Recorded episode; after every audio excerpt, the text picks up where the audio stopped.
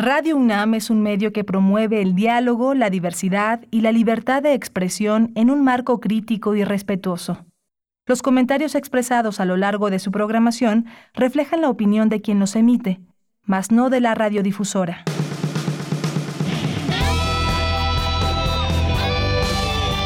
Prisma R U. Relatamos al mundo.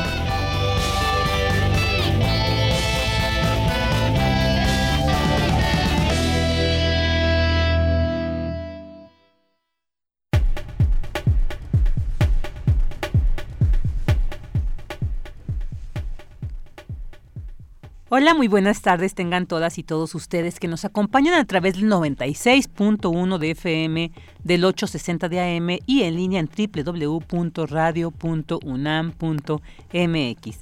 Les saluda Virginia Sánchez y en nombre de Dayanira Morán, titular de este espacio y de todo el equipo que hace posible esta transmisión, le damos la más cordial bienvenida a Prisma R U. Hoy es treinta de diciembre, el penúltimo día del año y es la última, además, transmisión en vivo de esta semana. Ya se restablecerá también la, el próximo lunes. Y hoy tenemos información muy relevante. Se aprobó la ley que legaliza el aborto en Argentina, un logro histórico sin duda alguna para las mujeres, la libertad para decidir la maternidad. Y sobre este gran triunfo platicaremos con la periodista Rocío Magnani del periódico El Clarín. También platicaremos sobre la importancia de lograr el control de la pandemia para evitar que el semáforo epidemiológico en muchos estados pues regrese a rojo. Esto tendría un impacto sobre todo en la pobreza laboral y sobre este tema platicaremos con el doctor Nabor Cruz, secretario ejecutivo del Consejo Nacional de Evaluación de la Política de Desarrollo Social, CONEVAL. Y con todo y las medidas sanitarias como la sana distancia que se requiere necesarias para sobrellevar esta pandemia, la cena navideña de hace unos días, esta cena de Año Nuevo, pues difícilmente se han dejado de lado. Además de las épocas invernales, la pandemia que estamos viendo, pues esto nos obliga a tener un cuidado de nuestra alimentación. Así que tendremos una plática con el nutriólogo Juan Luis Carrillo de la F E S Iztacala para que nos comparta algunas sugerencias para cuidarnos, sobre todo en aras de mantener una buena salud. También tendremos las secciones de Sustenta con Daniel Olivares, Dulce Conciencia de Dulce García y Cultura con Tamara Quiroz. Así que los las invitamos a que nos acompañen durante las siguientes dos horas aquí en Prisma R U, donde relatamos al mundo. Relatamos al mundo. Relatamos al mundo.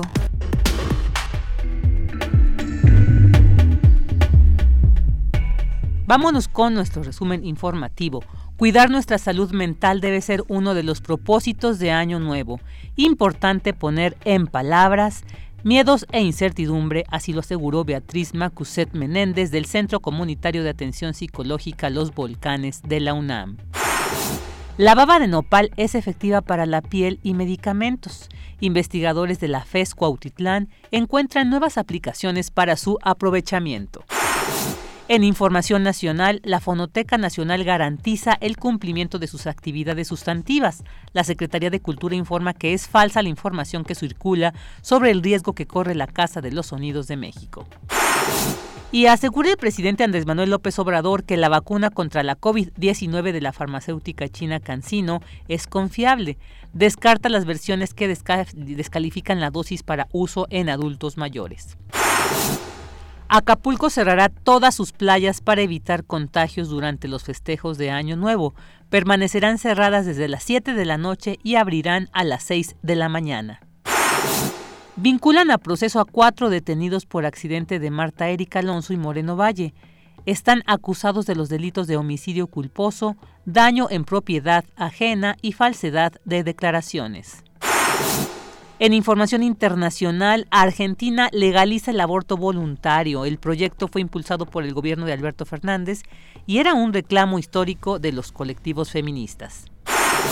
Y firman la Unión Europea y Reino Unido tratado comercial. El Parlamento británico aprobó el acuerdo post-Brexit de libre comercio y cooperación. Prisma R U. Relatamos al mundo. Porque tu opinión es importante, síguenos en nuestras redes sociales, en Facebook como Prisma R U y en Twitter como arroba Prisma R U. Y la Secretaría de Salud reportó ciento veintitrés mil ochocientos cuarenta y cinco muertos por coronavirus y un millón cuatrocientos un mil quinientos veintinueve casos confirmados. La jefa de gobierno, Claudia Sheinbaum, informó que aumentará a siete mil trescientos setenta y siete el número de camas en los hospitales de la Ciudad de México para atender pacientes con COVID diecinueve. Recordó que seguimos en semáforo rojo, por lo que es muy importante no bajar la guardia. Por su parte, el subsecretario de Salud, Hugo López-Gatell, indicó que aunque aún no hay evidencia de que la nueva cepa de coronavirus esté en México, esta pudo haber llegado desde hace varias semanas al país. Indicó que cuando se identifique, se notificará a la población. Campus R U.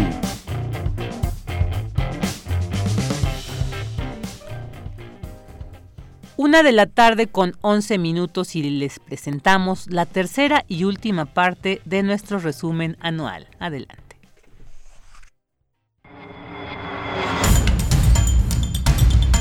Resumen anual dos mil veinte. Septiembre.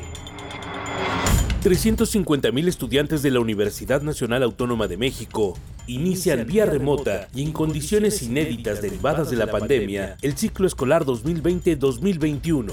Ante los enormes desafíos que la contingencia sanitaria ha impuesto a las instituciones educativas del país, la UNAM desarrolla su capacidad tecnológica, creativa e imaginación para brindar a sus alumnas y alumnos una educación a distancia de alta calidad.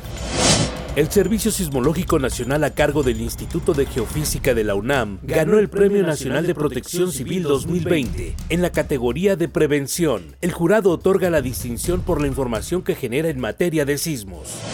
El Estado mexicano ofrece disculpas públicas a los familiares y víctimas de la matanza de Acteal. Habla Alejandro Encinas, subsecretario de Derechos Humanos. Hoy culmina este proceso de diálogo con la firma de este acuerdo de solución amistosa entre las víctimas, familiares de las víctimas fallecidas y el Estado mexicano, donde se manifiesta la suma de voluntades para aceptar el reconocimiento de responsabilidad del Estado mexicano de los graves acontecimientos ahí sucedidos. El presidente Andrés Manuel López Obrador recomienda al expresidente Felipe Calderón seguir, seguir luchando, luchando por, por sus, sus ideales, ideales tras la negativa del I N E a su partido político. ¿Cómo iba el I N E a otorgar el registro del partido? Se acababa el I N E, si de por sí están totalmente desacreditados. Porque ya cambió la mentalidad del pueblo. Yo no saben cuánto celebro esto. Al respecto, Felipe Calderón acusa injusticia contra México Libre y da a conocer un video en el que muestra los documentos que fueron entregados al I N E para comprobar las donaciones realizadas a las organizaciones. Amnistía Internacional advierte que en México se registra el mayor número de muertes de personal de la salud por coronavirus. Le siguen Estados Unidos, Reino Unido y Brasil. Octubre.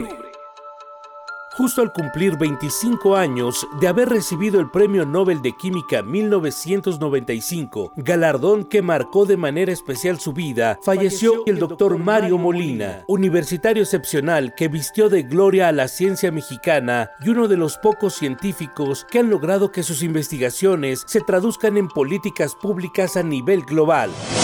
A fin de reconocer a la comunidad médica por su vocación de servicio y valentía para cumplir con su misión, aunque ponga en riesgo su vida, la UNAM, a través de la Facultad de Medicina, ofrece el concierto virtual del Día del Médico, Vivir para los demás.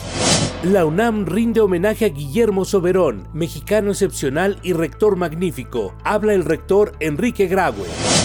Hoy efectivamente nos convoca el respeto, la admiración y el cariño con los que aquí presentes sentimos por el doctor Guillermo Soberón, a quien fuera, ya se dijo, un inmenso mexicano, un rector excepcional y uno de los grandes valores de la Universidad Nacional Autónoma de México. La Secretaría de Relaciones Exteriores confirma la detención del general Salvador Cienfuegos en Estados Unidos. La captura fue a petición de la D E A. El exsecretario de la Defensa Nacional es investigado por los delitos de narcotráfico y lavado de dinero. El coordinador parlamentario de Morena en la Cámara de Diputados, Mario Delgado, argumenta que la extinción de fideicomisos es una alternativa para obtener recursos sin endeudar al país. Aseguró que no es capricho del gobierno federal. Viene del análisis que ha hecho el gobierno en esta estrategia que tiene de austeridad. Sí hay fondo en lo que se está planteando, no es una improvisación, tampoco es un capricho, capricho del presidente, es, viene en una lógica de austeridad severa, donde haya mayor transparencia y se elimine cualquier posibilidad de corrupción. Hay que reconocer que en algunos fideicomisos faltaba transparencia y había corrupción, o se aprovechaba la figura del fideicomiso para generar estructuras alrededor del mismo. En Estados Unidos se realiza el último debate presidencial. Joe Biden y Donald Trump centran el debate en cuestiones clave como la pandemia y la inmigración. Noviembre. La UNAM festeja el cuarenta aniversario de su primer buque oceanográfico, el Puma. Fauna marina, sismología, energía y cambio climático, áreas en las que ha hecho aportaciones. Por acuerdo del rector Enrique Graue, se instituye la Cátedra Extraordinaria Jorge Carpizo como un espacio institucional para el estudio, promoción, difusión del pensamiento, obra y aportaciones del destacado jurista y exrector de esta casa de estudios, fallecido en dos mil doce. Tendrá como sedes la Coordinación de Humanidades y el Instituto de Investigaciones Jurídicas de manera alternada. Inaugura la UNAM, el Gobierno Federal y de la Ciudad de México la exposición Miradas Artísticas sobre la Pandemia, Abrazando a la Vida, la cual ofrece ciento sesenta y ocho reflexiones y mensajes de esperanza, solidaridad y empatía con la ciudadanía en estos momentos de emergencia sanitaria. El presidente Andrés Manuel López Obrador reconoce que durante el paso del ciclón ETA, su, su gobierno, gobierno optó por gestionar, gestionar la presa Peñitas para inundar zonas indígenas de Tabasco a fin de evitar mayores afectaciones en Villahermosa. La Secretaría de Gobernación y autoridades locales condenan la represión y agresión armada contra una marcha feminista en Cancún, Quintana Roo. La policía dispersó la manifestación con disparos al aire. Joe Biden gana las elecciones de Estados Unidos. El presidente Donald Trump advierte que hubo fraude electoral. Al asumir la presidencia de Bolivia, Luis Arce llama a la reconciliación política y social. Bolivia fue escenario de una guerra interna y sistemática contra el pueblo, especialmente contra los más humildes. Las dos tareas que el gobierno de facto se impuso, pacificación del país y convocatoria inmediata a elecciones, no se cumplieron, todo lo contrario. El Congreso de Perú aprobó destituir al presidente Martín Vizcarra por incapacidad moral. Enfrenta un segundo juicio por corrupción. Diciembre. La UNAM rinde homenaje a Alaíde Foppa. Presenta material de lectura como parte de la nueva serie Vindictas, Poetas Latinoamericanas. La Universidad Nacional Autónoma de México entrega el reconocimiento a Alfonso García Robles dos mil veinte. Arturo Reyes Sandoval asume la dirección del Instituto Politécnico Nacional. Afirma que buscará la internacionalización con base en el desarrollo de la ciencia y la investigación. Cambios en el gabinete presidencial. Esteban Moctezuma Barragán deja la Secretaría de Educación Pública. Será el nuevo embajador de México en Estados Unidos. Delfina Gómez llega a la SEP. P R I, PAN y P R D constituyen la alianza Va por México. Contenderá en las elecciones federales de dos mil veintiuno. La coalición busca tener la mayoría en la Cámara de Diputados. El Colegio Electoral de Estados Unidos confirma la victoria de Joe Biden en las elecciones presidenciales. Donald Trump sigue sin reconocer su derrota y asegura que hubo fraude electoral. Luego de cuarenta y cuatro días, el presidente Andrés Manuel López Obrador reconoce el triunfo y felicita a Joe Biden. Una mujer de noventa años es la primera persona en el Reino Unido y el mundo en recibir la vacuna contra la covid diecinueve, desarrollada por Pfizer. Sin embargo, científicos de ese país detectan una nueva cepa de coronavirus. En México, luego de varios retrasos, llega la vacuna de Pfizer. Personal médico y militar son los primeros en recibir la vacuna. Resumen anual dos mil veinte.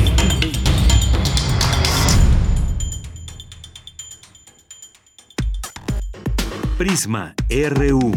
Relatamos al mundo. Tu opinión es muy importante. Escríbenos al correo electrónico prisma punto radio unam arroba gmail punto com. Una de la tarde con veinte minutos y, bueno, pues la reducción de la pobreza laboral en los estados dependerá de que logren, se logre controlar la pandemia, esta contingencia, que se logre realmente mantener esta contingencia sanitaria, que se corte en esta cadena de contagios y así evitar regresar a semáforo rojo, porque si no, pues realmente la pobreza laboral se vería más afectada. Y sobre este tema, pues ya tenemos en la línea al doctor José Nabor Cruz, el secretario ejecutivo del Consejo Nacional de Evaluación de la Política de Desarrollo Social, CONEVAL. ¿Qué tal, doctor? Muy buenas tardes, muchas gracias por estar aquí aquí con nosotros en Prisma R U. Muy buenas tardes, gusto platicar contigo y todo el auditorio. Igualmente. Bueno, pues, ¿qué nos puede decir sobre esta esta importancia de mantener eh, estas medidas, ¿no?, sanitarias para contener la, la propagación de la pandemia, evitar que, como en el caso de la Ciudad de México, el Estado de México y Baja California, que se regresó a semáforo rojo, y ello implica, ¿no?, nuevamente detener ciertas actividades económicas y que, pues, esto deriva nuevamente en una afectación económica eh, personal a nivel eh, eh, de país. Eh, ¿Cómo podemos abordar este tema, doctor? ¿Por qué es la importancia de mantener este control de semáforo epidemiológico? Claro que sí. Y mira, son varios datos que me parece importante que, que, que les comente. En primera instancia, eh, hace algunas semanas dimos a conocer la evaluación que hicimos a partir de la encuesta nacional de ocupación y empleo que publicó el INEGI correspondiente al tercer trimestre de este mismo año, y eh, a partir de esta encuesta nosotros estimamos eh, el índice de tendencia de pobreza laboral, que en cierto sentido nos dice eh, el porcentaje de la población que está reportando pobreza laboral. ¿Cuáles son estas personas? Pues son aquellas que sus ingresos, exclusivamente los ingresos laborales, pues no le permiten adquirir una canasta alimentaria. En ese momento, lo que nosotros reportamos es que los dos estados que tuvieron mayores incrementos entre el tercer trimestre de dos mil diecinueve, previo a la contingencia, y el tercer trimestre de este año, fueron Quintana Roo y Baja California Sur. Claramente, el efecto que estábamos observando se debe a la restricción que hubo en estos dos estados de la República, claramente por la afectación del sector turismo y todas las actividades que tienen que ver con este sector, que hubo incrementos muy fuertes. Eh, Quintana Roo me parece que es un ejemplo muy este, fuerte en el sentido de que eh, eh, antes de la pandemia, un tercio de su población, aproximadamente el treinta por ciento de la misma, tenía pobreza laboral, y después, eh, para el tercer trimestre de este año, eh, el porcentaje aumentó hasta cincuenta y dos por ciento, es decir, aumentó en veintidós puntos porcentuales los niveles de pobreza laboral. Y Baja California Sur, de hecho, era el estado con menores niveles de pobreza laboral previo a la contingencia en las treinta y una entidades federativas, con apenas dieciocho por ciento de su población, y se dio un incremento, desafortunadamente, de trece puntos porcentuales, y está reportando un poco más del treinta por ciento de su población, Baja California Sur, en niveles de pobreza laboral. Y si vemos ese dato, en los diez estados que tuvieron mayores aumentos de pobreza laboral, encontramos no solamente estos dos en primer lugar, sino también Sonora, Ciudad de México, Puebla, Tabasco, Tlaxcala y Estado de México. Y en este segundo dato que también quería compartirles, nosotros desde Coneval desarrollamos eh, una plataforma que se llama el Visor Geoespacial del COVID diecinueve y la pobreza, en el cual eh, diariamente vamos analizando los datos que da la Dirección General de Epidemiología de los casos activos, los casos positivos y lamentablemente las defunciones por COVID diecinueve, y eh, hacemos el comparativo con los niveles de pro- pobreza que tenemos a nivel estatal y a nivel municipal. Y en el último corte que hicimos para el quince de diciembre, hacemos análisis quincenales porque nos parece que es una buena, buena medida temporal para ver la, la dinámica de la evolución de la pandemia. Justamente del primero de diciembre al quince de diciembre, las entidades que tuvieron mayor incremento en los casos activos fue Ciudad de México, Estado de México, Tabasco y Nuevo León. Entonces, si de por sí ya para el tercer trimestre había incrementos de pobreza laboral, situaciones, semáforos rojos, sobre todo en Estado de México y Ciudad de México, pues ciertamente podría estar teniendo una afectación eh, no solamente en la actividad, propiamente la actividad económica, en las diversas, sobre todo actividades del sector servicio, áreas comerciales, sino que podría también desafortunadamente continuar con este esquema de posible incremento de pobreza laboral. Esto lo vamos a tener eh, en datos para febrero, cuando el I N E de, de nueva cuenta la publicación de la Encuesta Nacional de Ocupación de Empleo para el cuarto trimestre, para octubre, noviembre, diciembre de este mismo año, y bueno, ahí vamos a tener el, el dato ya consolidado, pero ciertamente sí, sí estamos eh, analizando desde CONEVAL que se está aparejando las entidades que desafortunadamente han tenido incrementos en pobreza laboral con las entidades que desafortunadamente se han acelerado el número de casos, sobre todo en este mes de diciembre, tanto los casos activos como los casos positivos. Claro, doctor, y regresando un poquito como para te, eh, tener muy claro este concepto de pobreza laboral, abarcaría, o sea, te, tal vez de repente de, de primera instancia entenderíamos que es eh, el nivel de empleo, pero creo que va un poco más allá, que nos podría detallar un poquito esto, este concepto. Claro que sí, y sobre todo también que, que haya también una claridad en la diferenciación del otro indicador de pobreza que desde CONEVAL también estimamos, uh-huh. que es la pobreza multidimensional. Esta pobreza multidimensional la estimamos cada dos años eh, a niveles estatales y nacionales. El siguiente año, en agosto de dos mil veintiuno, daremos cuenta ya de, de, de la siguiente medición bianual que corresponde a este dos mil veinte. Pero para la pobreza laboral sí nos permite eh, hacer una estimación trimestral y tomamos, como te comentaba, el valor de los ingresos laborales, el salario de las personas, y lo comparamos con el precio de la canasta alimentaria, que también es una un indicador que, que en su momento desarrolló CONEVAL. ¿Qué tenemos adentro de esta canasta alimentaria? Pues lácteos, granos, frutas, verduras, carnes, pescados. Son un poco más de veinticinco productos alimenticios que, a partir de un análisis que en su momento hizo CONEVAL, pues eh, se estableció un requerimiento eh, nutricional mínimo de consumo eh, por persona, y a partir de ahí eh, se establece Eh, el precio, bueno, el valor monetario a partir del gramaje de cada uno de estos alimentos, y se hace una estimación numérica eh, de, de, en, pre, en pesos mexicanos de, del valor monetario. ¿Cuál es este valor? Pues mil seiscientos, un poco de más de mil seiscientos pesos eh, mensuales para las áreas urbanas del país, y un poco más de mil doscientos pesos mensuales en las áreas rurales del país.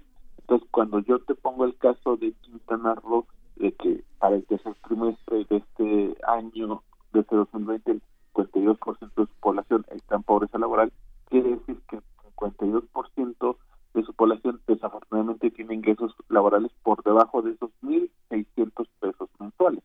Entonces, de, es ciertamente un, un valor eh, que nos está reflejando, en primera instancia, la pérdida de empleos que hubo. Si bien ya había una recuperación, pero sí hubo una afectación tanto en los mercados laborales formales e informales, y que también desafortunadamente las percepciones que los trabajadores eh, dejaron de recibir durante los meses, pues también eh, disminuyó, contrajo eh, sus ingresos laborales. Entonces, en ese sentido, eh, parte también de, de... Otro factor que también detectamos, que te lo comento, es que hubo un fenómeno de incremento de algunos precios de los alimentos por arriba de la inflación. Cuando, mientras la inflación se estabilizó en un tres punto nueve por ciento durante este periodo, las canastas alimentarias crecieron casi siete por ciento en las zonas urbanas y un poco más del seis punto cinco por ciento en las zonas rurales del país. Entonces, también eh, parte de las recomendaciones que desde CONEVAL hemos generado es que, bueno, se, se siga continuando este esquema de vigilancia de precios por parte del Profeco, pues para justamente eh, evitar encarecimientos por arriba de la inflación, exclusivamente en el tema de los alimentos. Lo que podemos esperar el siguiente año, no solamente con este ya incremento publicado del salario mínimo, que, que ciertamente podrá beneficiar a un grupo vulnerable de trabajadores con bajos ingresos, sino que también se pueda continuar con una estabilidad en la inflación y en particular de los precios de los alimentos, para que el poder adquisitivo de los trabajadores pues no se vea restringido, sobre todo en esta etapa de ciertamente recuperación tanto de empleos como económica que podríamos presenciar a principios del siguiente año. Claro, Do- doctor, y, y bueno, Digamos, estamos hablando de que estamos en una situación pues eh, muy particular, muy especial, esto de la pandemia que ha encrudecido pues muchísimo más esta esta situación de la pobreza laboral, ¿no? Lamentablemente. Pero ¿cómo evitar entonces, por ejemplo, por un lado que los que los contagios aumenten, digamos estas medidas sanitarias, ¿no? Atender la cuestión de la salud, eh, mantener un semáforo, digamos, que permita que se reactive la actividad económica y, y que no afecte más la economía? O sea, ¿será posible en este contexto de la pandemia que se requieren unas políticas públicas bien definidas? También, eh, ¿qué tanto está nuestro, el, el, digamos, qué tanto podemos hacer nosotros, ¿no? Como individuos también para, pues, no eh, afectar más nuestra economía en, en, en esta situación ya de por sí que, que la hemos resentido.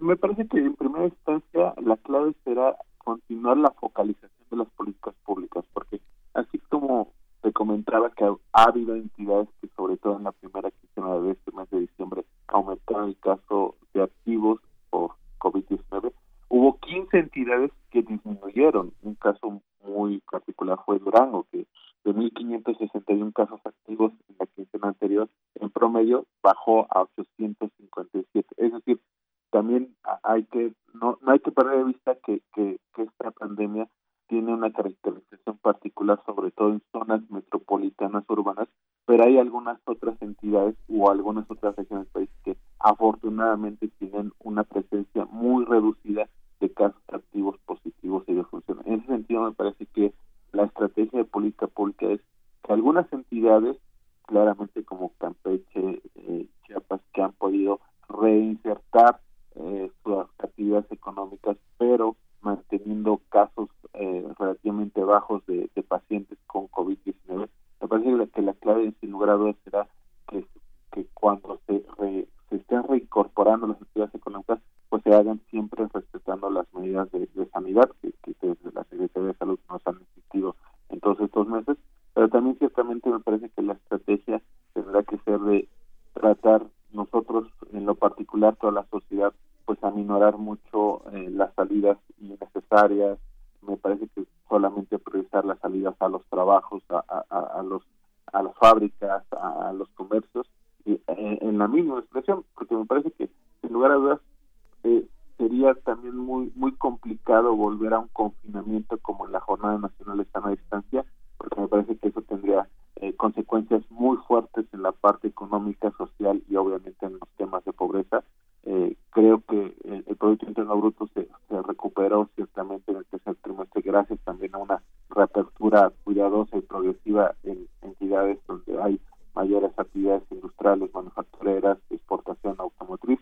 Continuar con esta actividad será clave, sin lugar a dudas, pero me parece también que, sobre todo en las hay, hay, hay particularmente áreas donde es muy complicado volver a una normalidad como el sector turismo, porque sin lugar a dudas pues ahí tiene que haber mucho contacto físico, mucha este pues, pues muy, mucha transición de personas. Entonces ahí me parece que es donde es lo complicado y tendrán que desafortunadamente seguir teniendo ciertas restricciones en movilidad para que pueda pues mantenerse. Algunas entidades han, han asignado eh, actividades a, o, o hoteleras hasta el treinta por ciento de su capacidad. Pues me parece que esa será la clave, mantener políticas muy focalizadas sobre las entidades donde han tenido aumentos muy acelerados de, de contagios y, a, y, y tratar de cuidar que las otras que no lo han presentado, como te comentaba en este análisis de, que hacemos desde el visor espacial, hay quince entidades que en las primeras quincenas de mes han traído una disminución en sus casos activos. Entonces, pues ojalá que pudieran prevalecer en esta segunda quincena las mismas entidades para que comencemos el año con eh, la menor afectación en el grueso de las entidades del país, y que ojalá en las cuatro o cinco entidades donde está acelerado más, pues haya un cierto control, sobre todo a partir del mes de enero. Claro, doctor, y t- también es importante ahí reflexionar sobre la, el gran sector laboral, lamentablemente, de nuestro país, pues se enfoca más en lo informal, ¿no? Y de esto de alguna manera, pues hay una una economía inestable, ¿no? Depende de muchos factores. En este sentido, ¿qué nos podría decir sobre este sector informal?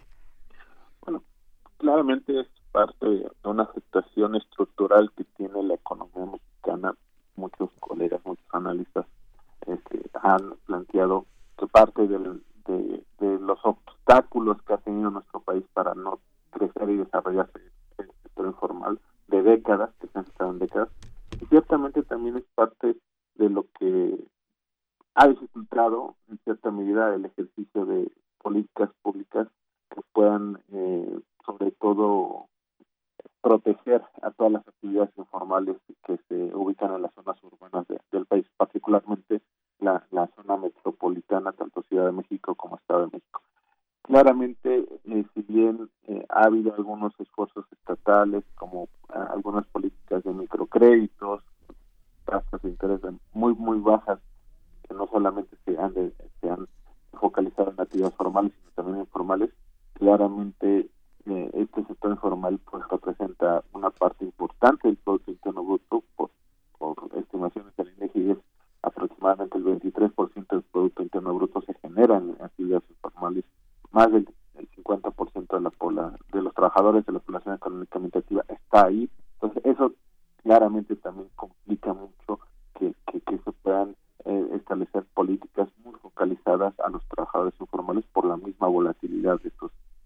Y me parece que justo parte de las reflexiones que nos debe dejar esta pandemia hacia el futuro es pues seguir tratando de disminuir progresivamente, aunque sea lentamente, pero ningún país lo ha hecho de manera acelerada, lo ha hecho en transiciones de mediano y largo plazo, pues ir disminuyendo las actividades informales. Eso pasa por una uh, fuerte formalización de, de las actividades laborales, pero también ciertamente esto esta pandemia nos está dejando la urgente necesidad de tener un esquema de protección social universal hacia la mayor cantidad de la población. Es parte también de las reflexiones que desde CONEVAL hemos planteado desde el mes de mayo, eh, que, que este país tendrá que transitar a, a una discusión muy importante sobre un esquema de protección social universal que pasa indudablemente por una uh, discusión también en su momento de una reforma en cuanto a los términos de política fiscal, la recaudación, de fortalecer ingresos tributarios, para que haya la capacidad de que el Estado mexicano tenga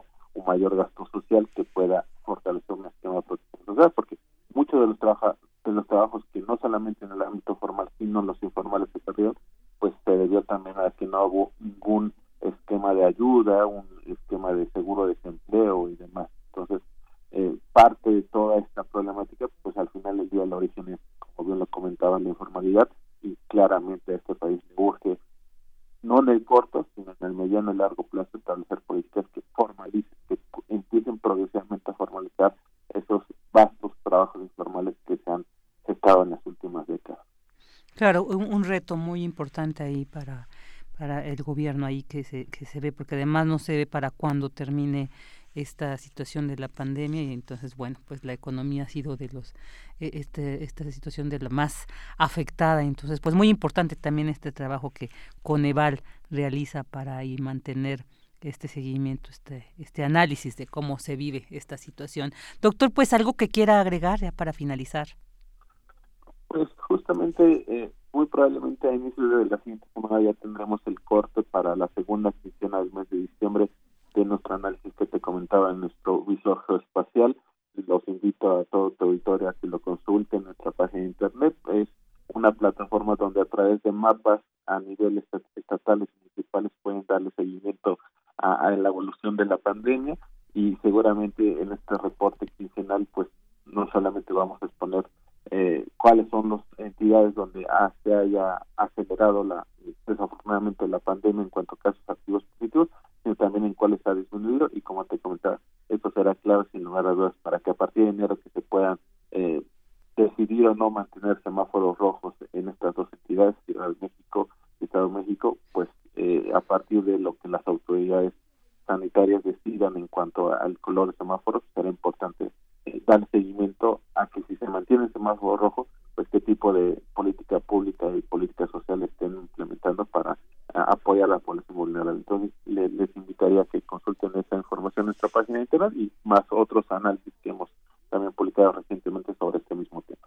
Perfecto, doctor. Pues le agradecemos muchísimo el que haya estado aquí con nosotros en Prisma R U. Le mandamos un fuerte abrazo, le deseamos pues lo mejor para este año que finaliza y para el que inicia. Y bueno, pues esperamos contar con su presencia próximamente para seguir conociendo los resultados de estos análisis.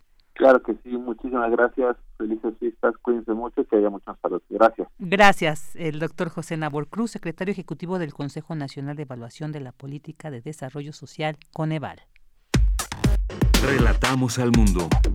Relatamos al mundo. Una de la tarde con cuarenta minutos y vamos a escuchar el resumen internacional con notas de Euronews. Resulta aprobado con treinta y ocho... Con treinta y ocho... Ya es una realidad. El Senado argentino ha aprobado la ley del aborto, lo que supone su ratificación definitiva. El texto incluye, entre otros, el derecho a libre aborto hasta la decimocuarta semana del embarazo incluida y más allá si la gestación es fruto de una violación o pone en peligro la salud o incluso la vida de la madre. La reglamentación vigente hasta ahora permitía únicamente interrumpir el embarazo en estos últimos dos casos.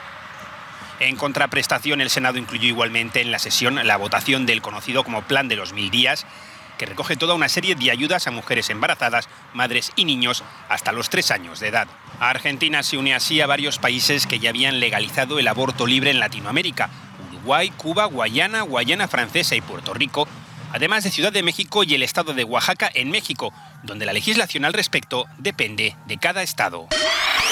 Una firma histórica. La presidenta de la Comisión Europea, Ursula von der Leyen, y el presidente del Consejo Europeo, Charles Michel, refrendaron este miércoles los tres tratados que regularán a partir de este viernes la relación entre la Unión Europea y el Reino Unido. La firma se produce después de que ambas partes lograran el pasado jueves veinticuatro de diciembre un acuerdo in extremis sobre sus vínculos tras el Brexit, un pacto que dio por concluidos muchos meses de arduas y agónicas negociaciones. Desde Bruselas, los documentos viajaron a Londres a bordo de un avión de la Real Fuerza Aérea Británica, la R A F, para que los recibiera Boris Johnson. Antes de firmarlos, el primer ministro del Reino Unido se personó en el Parlamento británico para dar inicio a una sesión trascendental.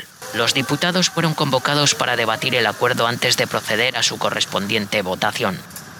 El pacto estará en vigor de manera provisional hasta el veintiocho de febrero, lo que permitirá evitar mayores perturbaciones a uno y otro lado del Canal de la Mancha, a la espera de que el acuerdo sea ratificado formalmente por los parlamentos de ambas partes.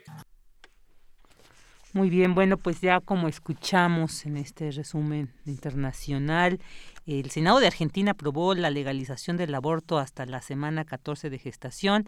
La legalización del aborto, un proyecto del presidente del centro izquierda, Alberto Fernández, había recibido una media sanción de la Cámara de Diputados el pasado once de diciembre y este miércoles obtuvo el voto a favor de treinta y ocho senadores con eh, veintinueve votos en contra, una abstención, pero finalmente se logró la aprobación. Y para platicar sobre este triunfo histórico, eh, no solamente de las mujeres, yo creo que es un triunfo social, ya tenemos en la línea a Rocío Magnani, y es periodista del, del diario El Clarín.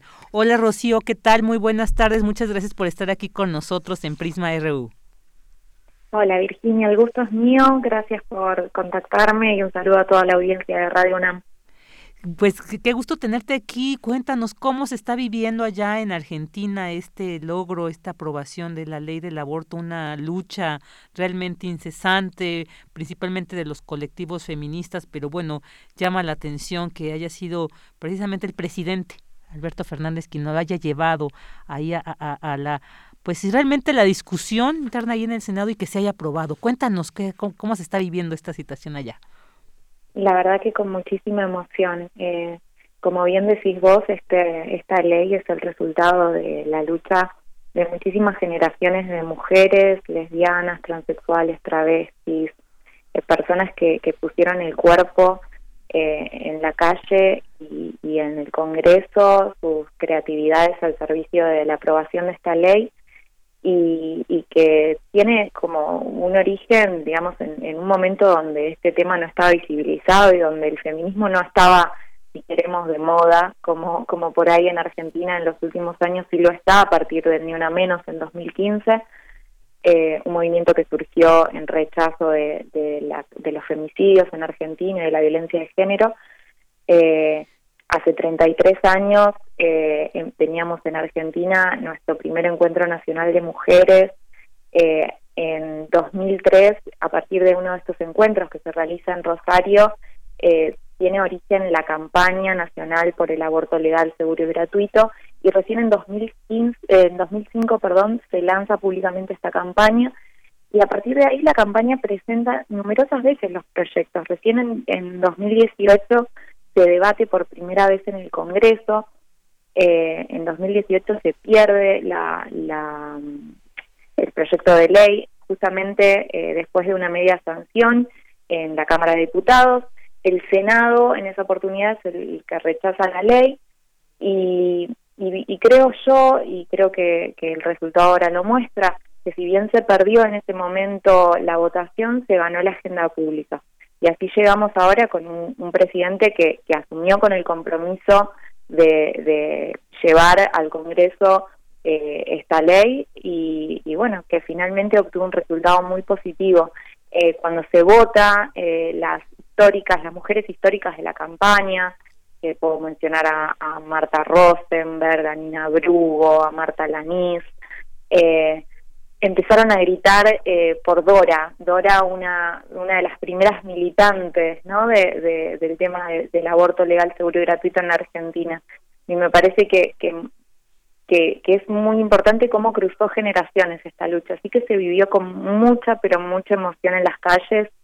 Eh, yo me tocó cubrir eh, la Plaza del Congreso en el momento de la votación y me quedé sin palabras. La verdad no no sabía si si abrazarme con gente, seguir registrando. Era realmente muy fuerte, y creo, como vos decís, que, que esto es un impulso enorme, no solo para Argentina, que ahora sigue la lucha, sino también eh, para toda la región. Claro, un, un ejemplo ahí a seguir de esta movilización, y además porque es muy interesante ver que el que se haya aprobado esta ley también dependió mucho de que, como se ha manejado en muchos medios, este cambio de posición de algunos senadores que antes se oponían, ¿no?, y que ahora votaron a favor. Y, y bueno, retomo por ejemplo lo de Sergio Levy, que decía, me he dado cuenta de que la ley no obliga a abortar, ¿no?, entonces cambia su posición. Flavia Morales dice, desde la votación de dos mil dieciocho he reflexionado, he analizado la penalización, no logra evitar que muchas mujeres realicen esta práctica, y más aún en la clandestinidad. Así, estos cambios realmente creo que también reflejan un análisis, una un trabajo no ahí muy muy profundo por realmente llevar a la discusión la importancia de una ley.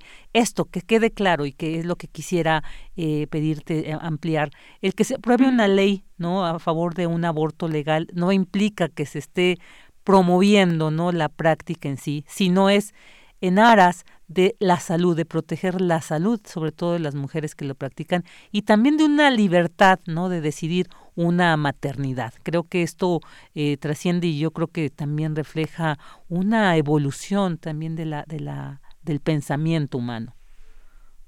Bueno, lo estás diciendo vos, Virginia, totalmente de acuerdo. Eh, creo que muchos senadores también eh, guardaron, se, se declaraban indecisos y guardaban sus votos eh, positivos eh, que para, para no recibir mayores presiones de las que ya estaban recibiendo. Eh, en cuanto a lo que decís sobre la imposición, justamente el movimiento de mujeres eh, lo que habla es de la no imposición, ¿no?, de, de, del deseo de, de poder maternar cuando se quiera maternar, y y poder elegir sobre sobre nuestros propios cuerpos, no ser ciudadanas de segunda, no tener libertad realmente para decidir sobre nuestros propios cuerpos. Pero a lo que a lo que quiero destacar es que la campaña nacional por el aborto legal, seguro y gratuito tiene como con, como consigna principal anticonceptivos, perdón, educación sexual para decidir, anticonceptivos para no abortar, y aborto legal, seguro y gratuito para no morir.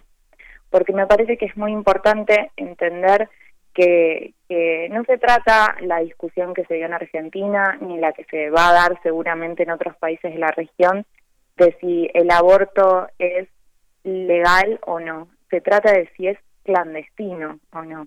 Se trata, no, no, no estamos hablando de, de si el aborto está bien o está mal en términos morales o éticos. Estamos hablando de que es una realidad que sucede, que entre trescientas ochenta mil y quinientas mil mujeres al año abortan en Argentina, que se producen un montón de muertes por abortos clandestinos, y me parece que esa es la realidad a la que no hay que darle la espalda y a la que hay que, que promover. Ya pasó en otros países, con la aprobación de, de leyes que legalizan el aborto, eh, la verdad que la cantidad de abortos disminuye, porque es un paso eh, hacia la promoción de derechos, a la ampliación de derechos, y siempre la ampliación de derechos eh, incluye la información, incluye la educación, y en ese sentido se reducen los abortos, eh, porque justamente estamos hablando de esto en Argentina. Eh, la lucha, digo, sigue para los movimientos que, que promueven el, el aborto legal, seguro y gratuito, porque hay realidades muy dispares, provincias con, con características y con, con orígenes, historias muy eh, religiosas, donde la Iglesia tiene mucho poder y donde eh, va a ser difícil aplicar esta ley.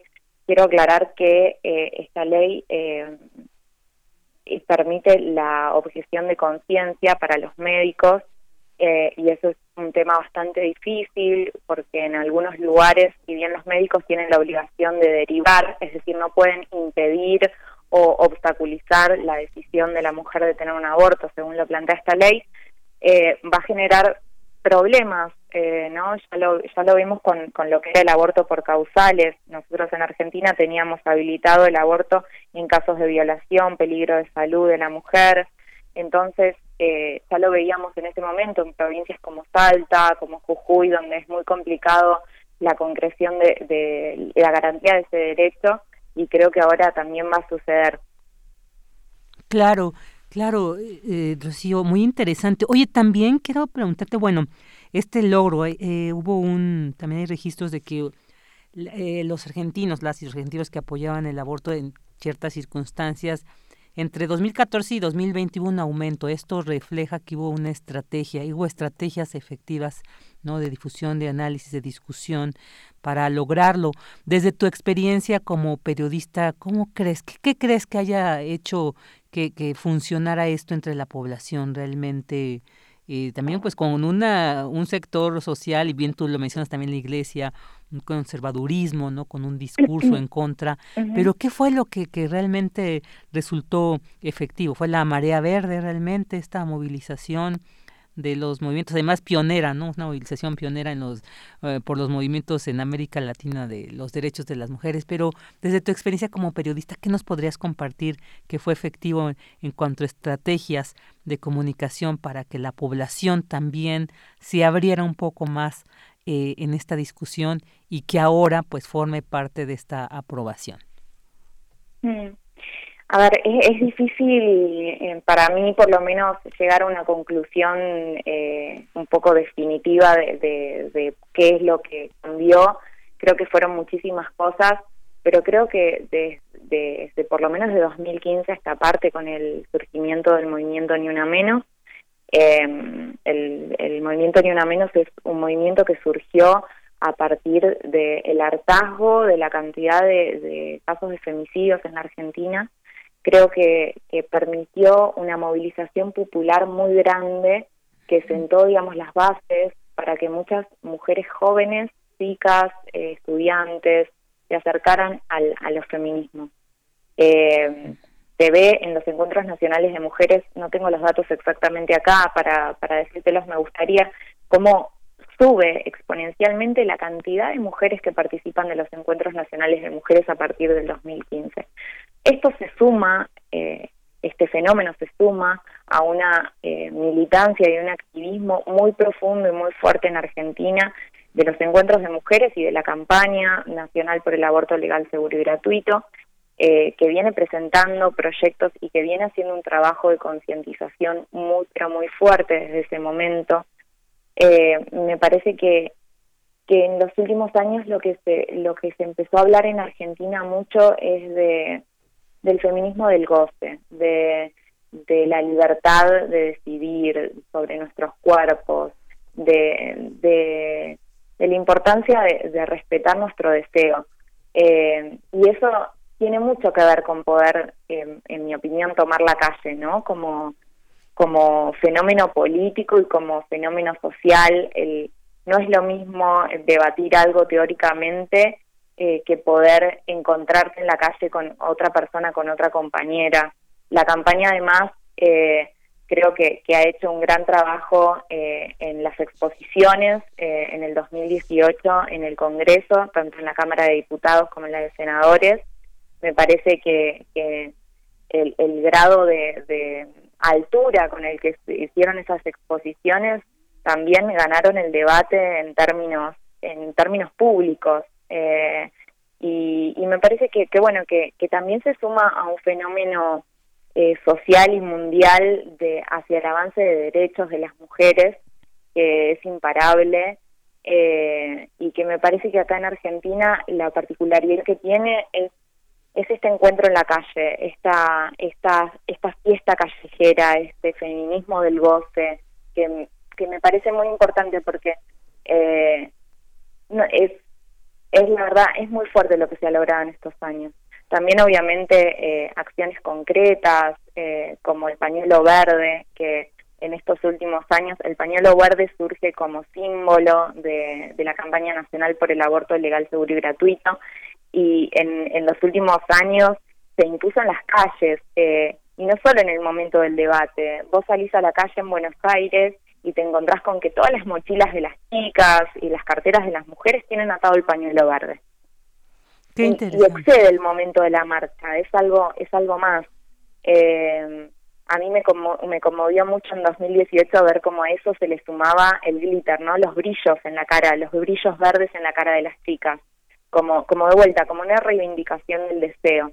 Y, y en esta marcha se sumaron, bueno, los tapabocas, los tapabocas verdes. Eh, La verdad que me parece que el ganar las calles tiene mucha importancia en ese sentido. Claro, claro, y también de, como bien dices, estos elementos y estos símbolos que de repente se vuelven representativos y el apropiarse del espacio público como una posibilidad de politización y que ya vimos, pues, los efectos favorables de ello. Rocío, pues te agradecemos muchísimo, te mandamos un fuerte abrazo ahora que termina este dos mil veinte y que inicia el próximo, pues esperamos seguir contando también con tu reflexión, que nos compartas estos análisis. Te enviamos un fuerte abrazo y muchas gracias por haber estado con nosotros para compartirnos sobre esta aprobación de la legalización del aborto allá en Argentina. Encantada, encantada Virginia, y es un placer enorme eh, poder contar esta experiencia de Argentina, que estoy segura que, que va que va a tener un que va a resonar en toda América Latina. Eh, ayer se cantaba eh, y, y para mí era conmovedor, alerta, alerta, alerta que camina, eh, la feminista será toda feminista, eh, perdón, América Latina será toda feminista. Qué bueno. Así que bueno, eh, un saludo enorme para vos y toda la audiencia. Muchas gracias, muchas gracias Rocío, Rocío Magnani. Claro, un abrazo. Hasta luego, muchas gracias. Periodista de El Clarín. Relatamos al mundo. Relatamos al mundo. Ahora vamos a escuchar el Hoy en la UNAM y nos vamos a un corte y regresamos. Hoy en la UNAM, ¿qué hacer y a dónde ir? El nuevo coronavirus ha modificado nuestras relaciones sociales y actividades diarias. Radio UNAM hace un análisis de ello en la serie Lo que el virus nos dejó, una reflexión sobre los distintos aspectos de nuestra vida que fueron transformados por la cuarentena y el distanciamiento social. No te pierdas esta serie, que se transmite todos los días durante la programación habitual de Radio UNAM. O si lo prefieres, puedes encontrarla en nuestro podcast. Ingresa al sitio doble u doble u doble u punto radio punto unam punto m x.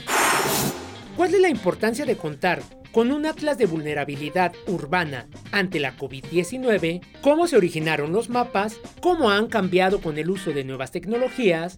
Estas y otras preguntas serán resueltas en el capítulo de hoy de la serie cinco por cinco. Sintoniza la señal de T V UNAM en punto de las veinte treinta horas y en su repetición el domingo tres de enero a las diecinueve horas por el canal veinte punto uno de Televisión Abierta. Otra opción que no te puedes perder es la cinta La Quimera del Oro, del director Charles Chaplin, que aborda la historia de un vagabundo que deambula por las calles de la región de Yukon y se enfrenta a diversas peripecias de la vida, hasta enamorarse y volverse millonario de manera inesperada. Disfruta de este largometraje que forma parte del especial Cine de Año Nuevo que T V UNAM ha preparado para ti. Sintoniza hoy el canal veinte punto uno de Televisión Abierta en punto de las veintidós horas. Y recuerda, en nuestras manos está la posibilidad de evitar un contagio por COVID diecinueve. Lávate las manos constantemente con agua y jabón durante veinte segundos.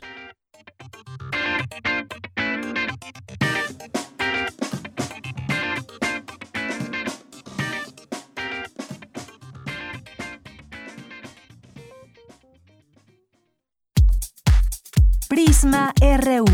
Relatamos al mundo.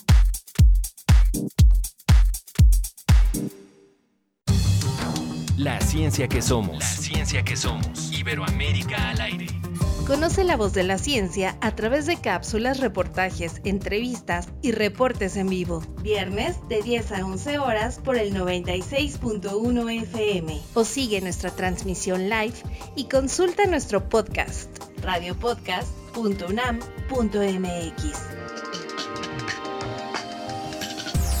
La ciencia que somos. Iberoamérica al aire. Una coproducción de Radio UNAM y las Direcciones de Divulgación de la Ciencia y de las Humanidades. El Tribunal Electoral del Poder Judicial de la Federación protege mi voto. Tribunal Electoral. Puedo participar en política, o sea, puedo votar y ser votada. Tribunal Electoral.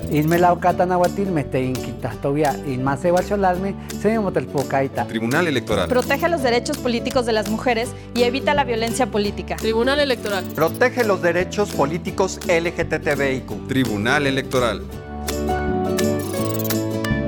Tribunal Electoral del Poder Judicial de la Federación. Personas de todas las etnias, de todas las edades, de todas las orientaciones sexuales, con su identidad o expresión de género, o con cualquier discapacidad. Tenemos derecho a votar en las elecciones más grandes de la historia, porque nuestro voto cuenta igual. El I N E garantiza nuestro derecho con protocolos de atención y medidas sanitarias, sin ninguna diferencia y en igualdad de condiciones. El seis de junio, el voto sale y vale. Contamos todas. Contamos todos. I N E. Dijeron que el video mataría a la estrella de radio. Pero no fue así. Tenemos casi veintitrés mil audios disponibles en nuestro podcast. Conoce nuestras series, radioteatros, barras, adaptaciones y otras joyas radiofónicas del pasado en doble u doble u doble u punto radio podcast punto unam punto m x. Disfruta a toda hora Radio UNAM. Experiencia sonora. En Morena estamos unidos para sumar ideas, esfuerzos y esperanzas. La lucha nos reúne y nuestra diversidad nos fortalece. Juntas convertiremos los retos en victorias. Juntos vamos a consolidar la cuarta transformación. Este movimiento avanza con honestidad y austeridad, en el barrio y en el campo, con millones de manos, mentes y corazones. Este partido le pertenece al pueblo. Cuando gana Morena, gana el pueblo de México. Morena. Entonces, ¿qué? ¿Te vas a seguir haciendo? ¿Vas a seguir permitiendo que todos estos políticos mediocres y corruptos... Sí, eso. Sigan haciendo lo que se les da la gana con nuestras vidas? ¿Te vas a quedar cómodo en tu casa ese domingo tan importante? Mientras me... estos tipejos siguen violando una y otra vez tus derechos... De una vez te digo... Que yo no. Pásate a la izquierda. Todo México se está pasando a la izquierda. El P T te acompaña. El P T te empodera. El P T está de tu lado. Ay, sábado en la mañana. Traes la pijama puesta. Nada que hacer. ¿Sabes qué hora es? ¡Sí! Es hora de Hocus Pocus, un mundo lleno de magia, curiosidades y mucha diversión. Acompáñanos todos los sábados de diez a once de la mañana. Hocus Pocus, la revista de los peques y no tan peques, y en la que la voz principal es la tuya. Forma parte de este espacio de imaginación. Radio UNAM, experiencia sonora. Porque tu opinión es importante, síguenos en nuestras redes sociales, en Facebook como Prisma R U y en Twitter como arroba Prisma R U.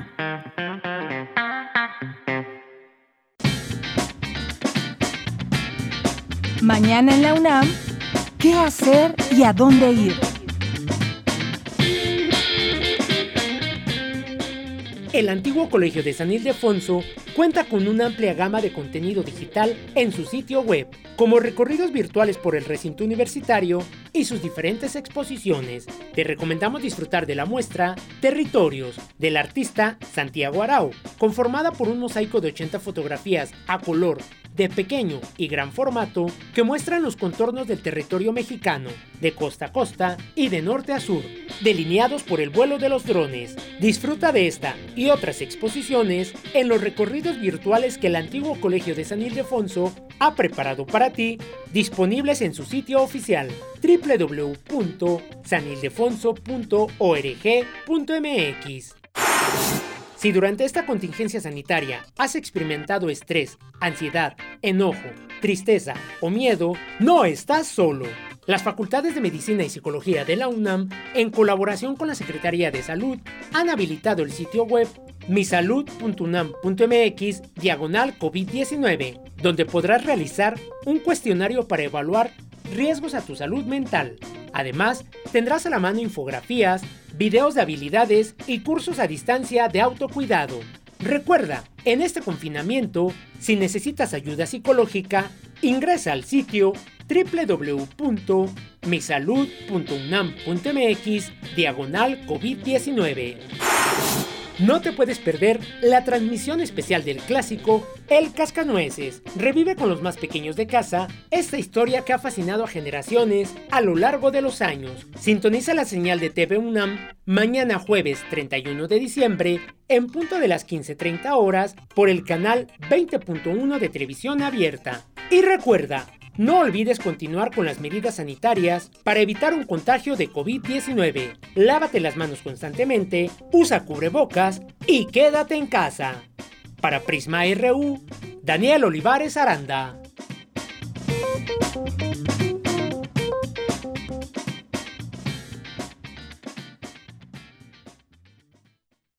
Mujer, Alaíde Foppa.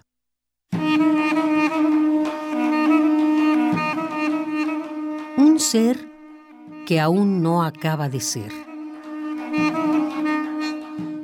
No la remota rosa angelical que los poetas cantaron. No la maldita bruja que los inquisidores quemaron. No la temida y deseada prostituta. No la madre bendita. No la marchita y burlada solterona.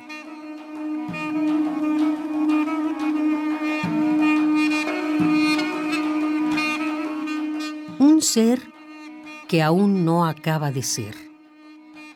No la obligada a ser buena. No la obligada a ser mala. No la que vive porque la dejan vivir. No la que debe siempre decir que sí.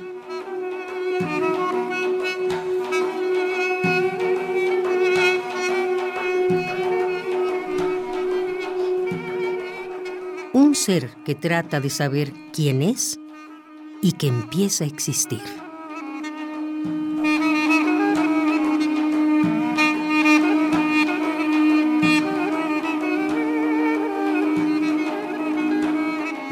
Mujer, Alaíde Foppa.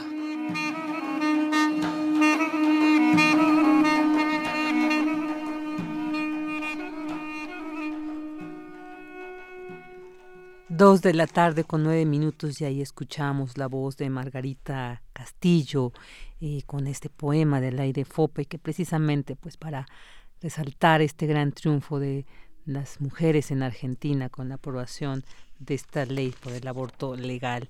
Y bueno, también queremos mandar muchos saludos y agradecer a quienes se comunican con nosotros a través de nuestras redes sociales.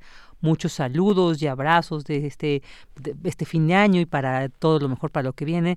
Para Guerrero Lix, para Mario Navarrete Real, para T X T Violet, para Mario Navarrete también, ah, ya lo dije de Mario Navarrete también, ¿eh? Ah, para Alejandro Toledo, dale muchos abrazos, para Gervasio, para Santiago Luis Enrique Castillo Pérez, para César Soto Bretzfelder, que le, él también comentaba algo sobre esta entrevista que tuvimos con el doctor eh, Nabor, José Nabor Cruz, que dice César, Eh, los bajos ingresos económicos por actividades laborales informales carentes de prestaciones de ley agravan más la escasa actividad laboral formal y el desempleo. Así es, totalmente de acuerdo, César.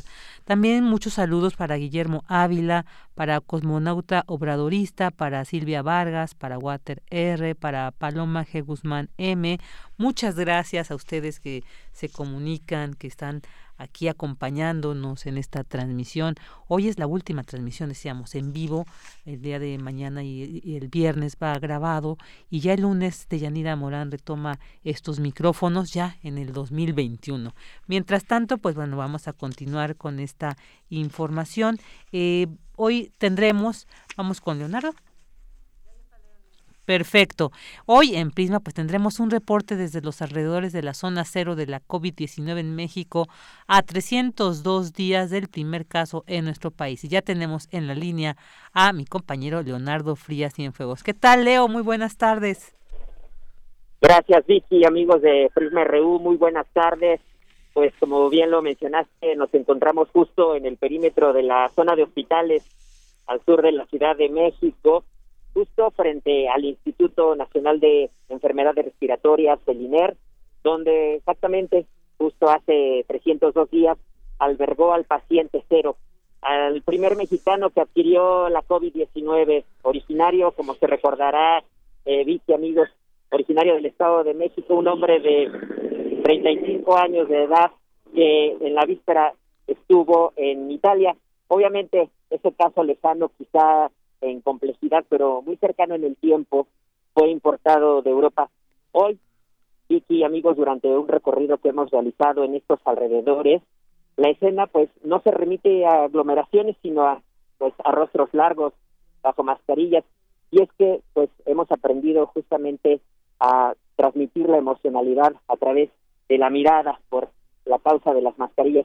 Minutos antes, en la víspera, pudimos platicar con con Carla Díaz, una chica con bebé en brazos, originaria de Ciudad Nezahualcóyotl, quien implosionó como miles de mexicanos, Vicky, ¿cuál es el aprendizaje de este dos mil veinte que se diluye? Si te parece, vamos a escucharla. Me parece bien, vamos.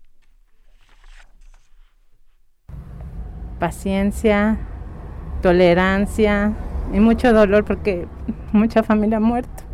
El aprendizaje más grande es tener a mi bebé y pues saber que en algún momento va a cambiar esta situación y que todos vamos a estar bien. Si te desesperas y sales a la calle y no te cuidas, pues el resultado es que ya no vas a volver a tu casa. De este camellón que divide la calzada de Tlalpan, aguardan informes, la solicitud del servicio, simplemente el acompañamiento a sus familiares. Nos hemos aproximado Eh, nos hemos aproximado muy ligeramente, aun cuando se debaten en un espacio público, pues la privacidad en estos instantes también cuenta. Así, sí que amigos, cerraremos un año atípico, justo en el día trescientos sesenta y cinco, con la con la convicción de escucharnos en un mejor año veinte veintiuno, y pues a nombre de quienes incondicionalmente estuvieron informándoles en Prisma R U, pues les enviamos un cordial saludo. Y bueno, este es el reporte desde esta zona, Vicky. Muchísimas gracias, Leo. Yo creo que este testimonio que nos mostraste refleja mucho de lo que hemos sentido, ¿no? Por un lado, sí esta tristeza, este temor latente, ¿no? Por esta pandemia que cada vez nos cerca más, pero también esa esperanza de que esto en algún momento termine y podamos pues recuperar esta cercanía física, recuperar un poco más la certeza de que podemos seguir andando un poco más en las vías de la vida. Leo, muchísimas gracias, te mandamos un abrazote desde acá para allá, cuídate mucho, mantén esa sana distancia en ese reporte y pues te agradecemos mucho estos reportes que esta, esta semana nos has compartido. Hasta la próxima, Vicky, muchas gracias. Buenas tardes. Buenas tardes. Leonardo Frías Cienfuegos, a trescientos dos días del primer caso en nuestro país. Y bueno, ahora nos vamos con la sección de Sustenta. ¿Saben ustedes cómo instalar su propio huerto urbano en casa? Bueno, pues hoy en la sección de Sustenta, mi compañero Daniel Olivares Aranda nos presenta una guía práctica para poder hacerlo. Escuchémoslo.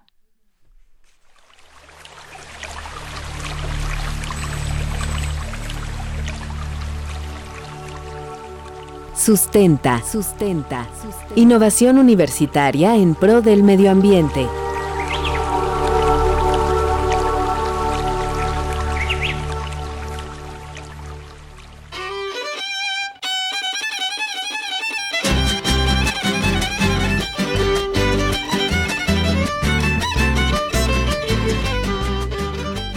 Hola, ¿qué tal amigos de Prisma R U? De este lado del micrófono, les saluda con mucho gusto Daniel Olivares Aranda en este espacio de Sustenta. Hoy les presentaré una pequeña guía de cómo crear nuestro propio huerto urbano en casa. Ojalá que llueva café en el campo, que caiga un aguacero de yucaite, del cielo una... Los huertos urbanos son de suma importancia por los múltiples beneficios que nos ofrecen. Para el doctor David Monachón, responsable del área de consumo sustentable de la Coordinación Universitaria para la Sustentabilidad de la UNAM, uno de los beneficios más importantes es en el ámbito ecológico. Escuchemos al doctor Monachón. Los huertos favorecen a través de la evaporación de agua, pero también porque las plantas permiten evitar que el sol se refleje directamente en el cemento, por ejemplo, en una terraza, ¿no? Y también otro aspecto ambiental importante de los de esos huertos aquí en la ciudad es que son como especies de, de santuarios o refugios para cantidad de animales y en particular los polinizadores, que son muy importantes para la ecología.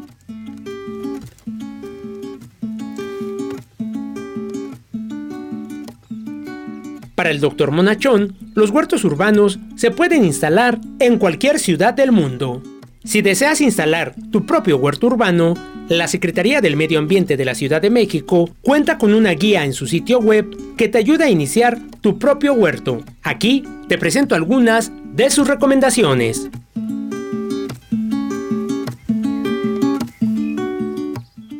uno. El espacio. Para la instalación de un huerto urbano en casa, no es necesario contar con un terreno o un gran espacio. Lo puedes colocar al interior de tu casa, en el jardín, la terraza o azotea. Es importante delimitar el espacio y tomar en cuenta la orientación del sol. Deberás colocarlo en un lugar donde la mayor parte del día reciba luz. Además, evita instalarlo donde se acerquen tus animales de compañía. dos. Los contenedores. Elige de manera correcta el recipiente donde colocarás tu cultivo. Lo más recomendable es utilizar uno que sea resistente, de fácil manejo, ligero y duradero. Puedes reutilizar recipientes como guacales, botellas de P E T, botes o cubetas. tres. Las semillas. Puedes elegir las semillas de tu agrado. Existen una gran variedad, pero debes tomar en cuenta tres factores importantes: la humedad, controlando la cantidad de agua que aplicarás, la temperatura, la cual se debe mantener en un rango de entre veinte a treinta grados centígrados, y el oxígeno. Todas las semillas necesitan suficiente espacio para respirar. Evita aplastar o empujar con mucha fuerza al momento de sembrarla. cuatro. Los sustratos. Este tipo de materiales sólidos, orgánicos o inorgánicos, permiten que la raíz se sujeten a ellos, ayudando a tener una mejor retención de agua, filtración y buen drenaje. En cuanto a los orgánicos, puedes utilizar composta, lombricomposta, cascarilla de arroz, fibra de coco, entre otros. Y respecto a los inorgánicos, es recomendable la tierra volcánica, perlita o tesontle. cinco. Lo recomendable es que inicies con hortalizas o plantas medicinales, ya que son fáciles de cultivar y son más resistentes. Además, el tiempo de crecimiento y duración es corto. seis. Algunos de los cultivos que mejor se adaptan al huerto en casa son rábano, cebolla, lechuga, zanahoria, tomate, berenjena, pimiento, pepino, espinaca, haba, fresa y ajo. Recuerda que los cultivos requieren diferente cantidad de sol. Por ejemplo, los que necesitan más exposición a la luz son ajo, alcachofa, brócoli, calabaza, cebolla, fresa, pepino, tomate y perejil. Los que no requieren tanta luz solar son apio, col, espinaca, lechuga y rábano, por mencionar algunos. Puedes sembrar también jitomate, pimiento, espinaca, chícharo, frutos de gran tamaño como papaya y sandía, así como plantas aromáticas, algunas especies de chile y hasta mazorcas de maíz. Si deseas más información acerca de la instalación de huertos urbanos en casa, puedes consultar la guía de la Secretaría del Medio Ambiente de la Ciudad de México, disponible en doble u doble u doble u punto c d e m a punto c d m x punto gob punto m x, o bien puedes consultar el sitio oficial del Huerto Tlatelolco en doble u doble u doble u punto culticiudad punto org o del Huerto Roma Verde. Lo encuentras como huerto roma verde punto org.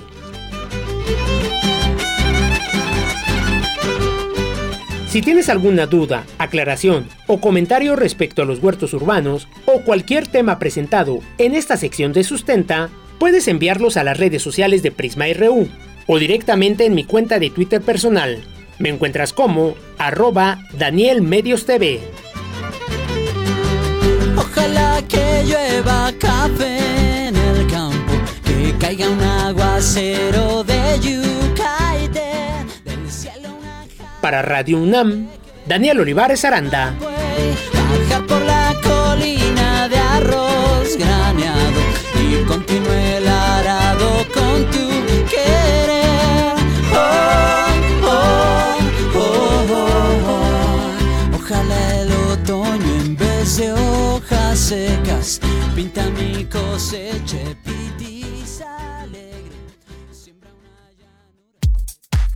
Prisma R U. Relatamos al mundo.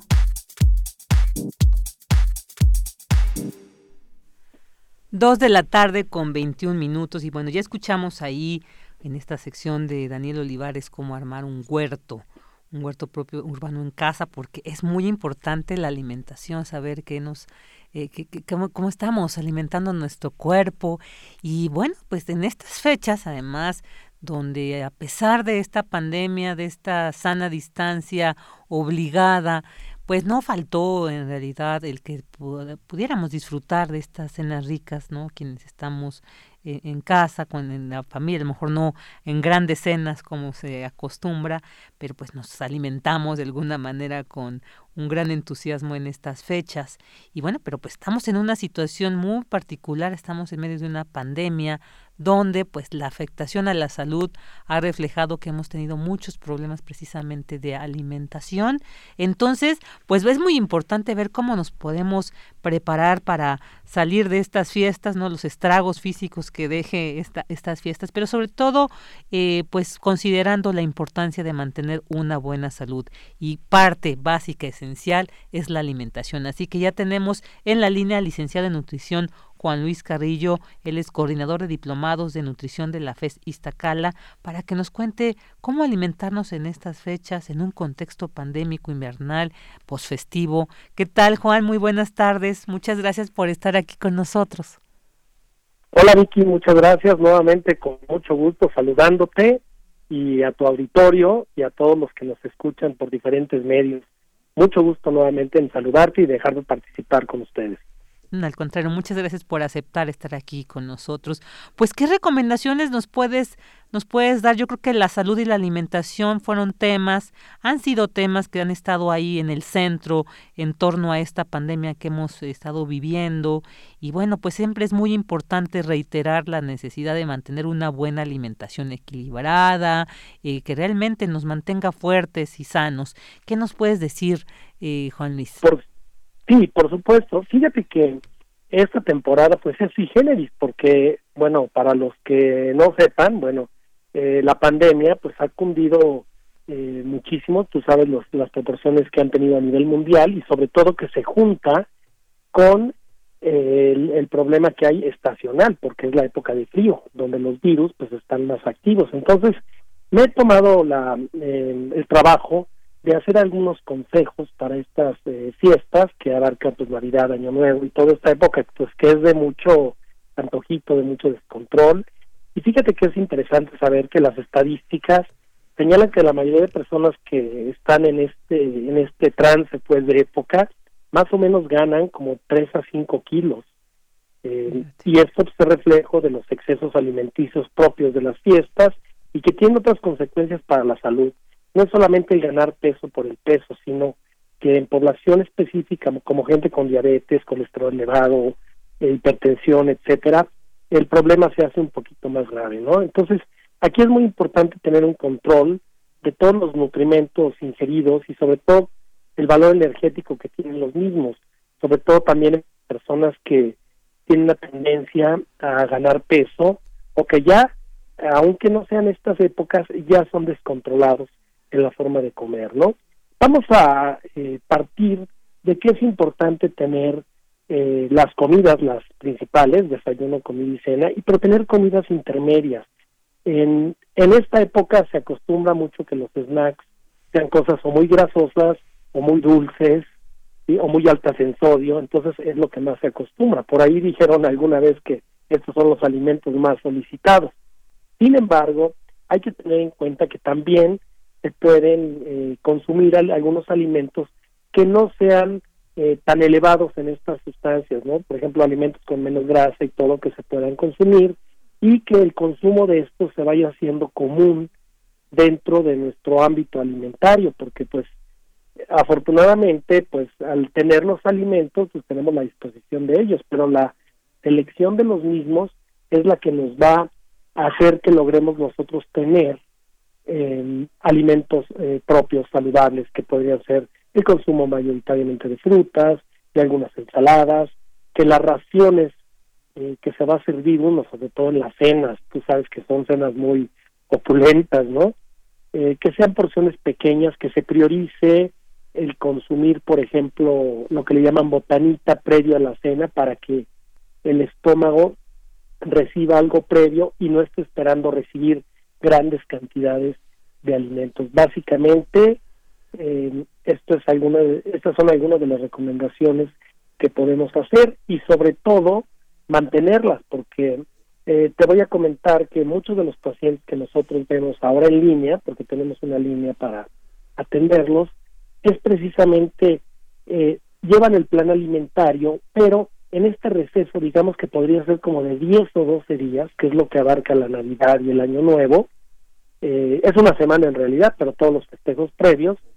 Eh, se les dan recomendaciones, parte de esas recomendaciones son las que yo estoy comentando ahorita, y esto nos ayuda a concientizarse para que en los nuevos propósitos de enero se pueda tener ya esto encarrilado hacia cumplir los objetivos.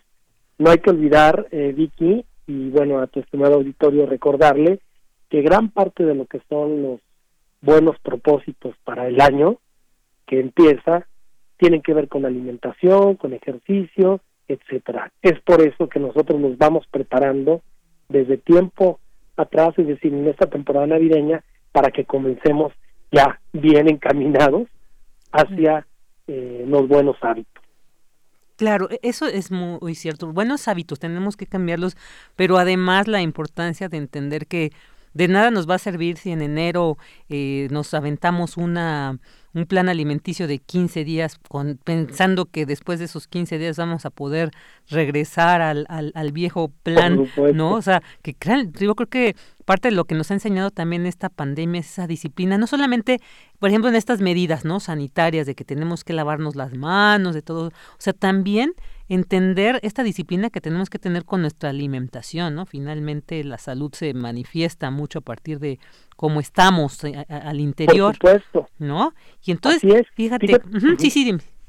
No, dime, dime, por favor. Sí, y era esta la importancia también del consumo de calorías, o sea, el conocer también el nivel calórico. Quería preguntarte en eso, o sea, eh, eh, la importancia que tiene o no, o sea, que, que tú nos aclararas, el también conocer, ¿no? Cuánta ¿Qué, qué, qué nivel de ingesta calórica tenemos que obtener al día, ¿no? También dependiendo las condiciones, claro, de cada uno. O sea, que nos platicaras más sobre esta importancia también, para conocer así fíjate, también los alimentos.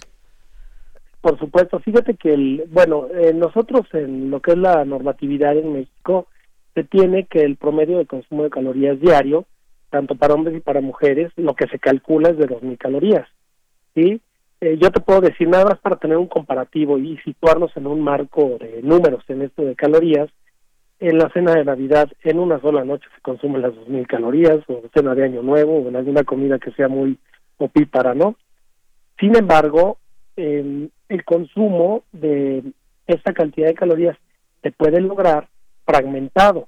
Entonces, lo que nosotros recomendamos es precisamente lo que acabo de comentar, que la comida se fraccione en tres comidas importantes y dos como colaciones o como se les llama, para que los volúmenes, aquí es muy importante saber que el volumen de alimento, ¿sí?, debe de ser bajo. Cuando uno consume grandes volúmenes de alimento, obviamente el valor calórico se incrementa.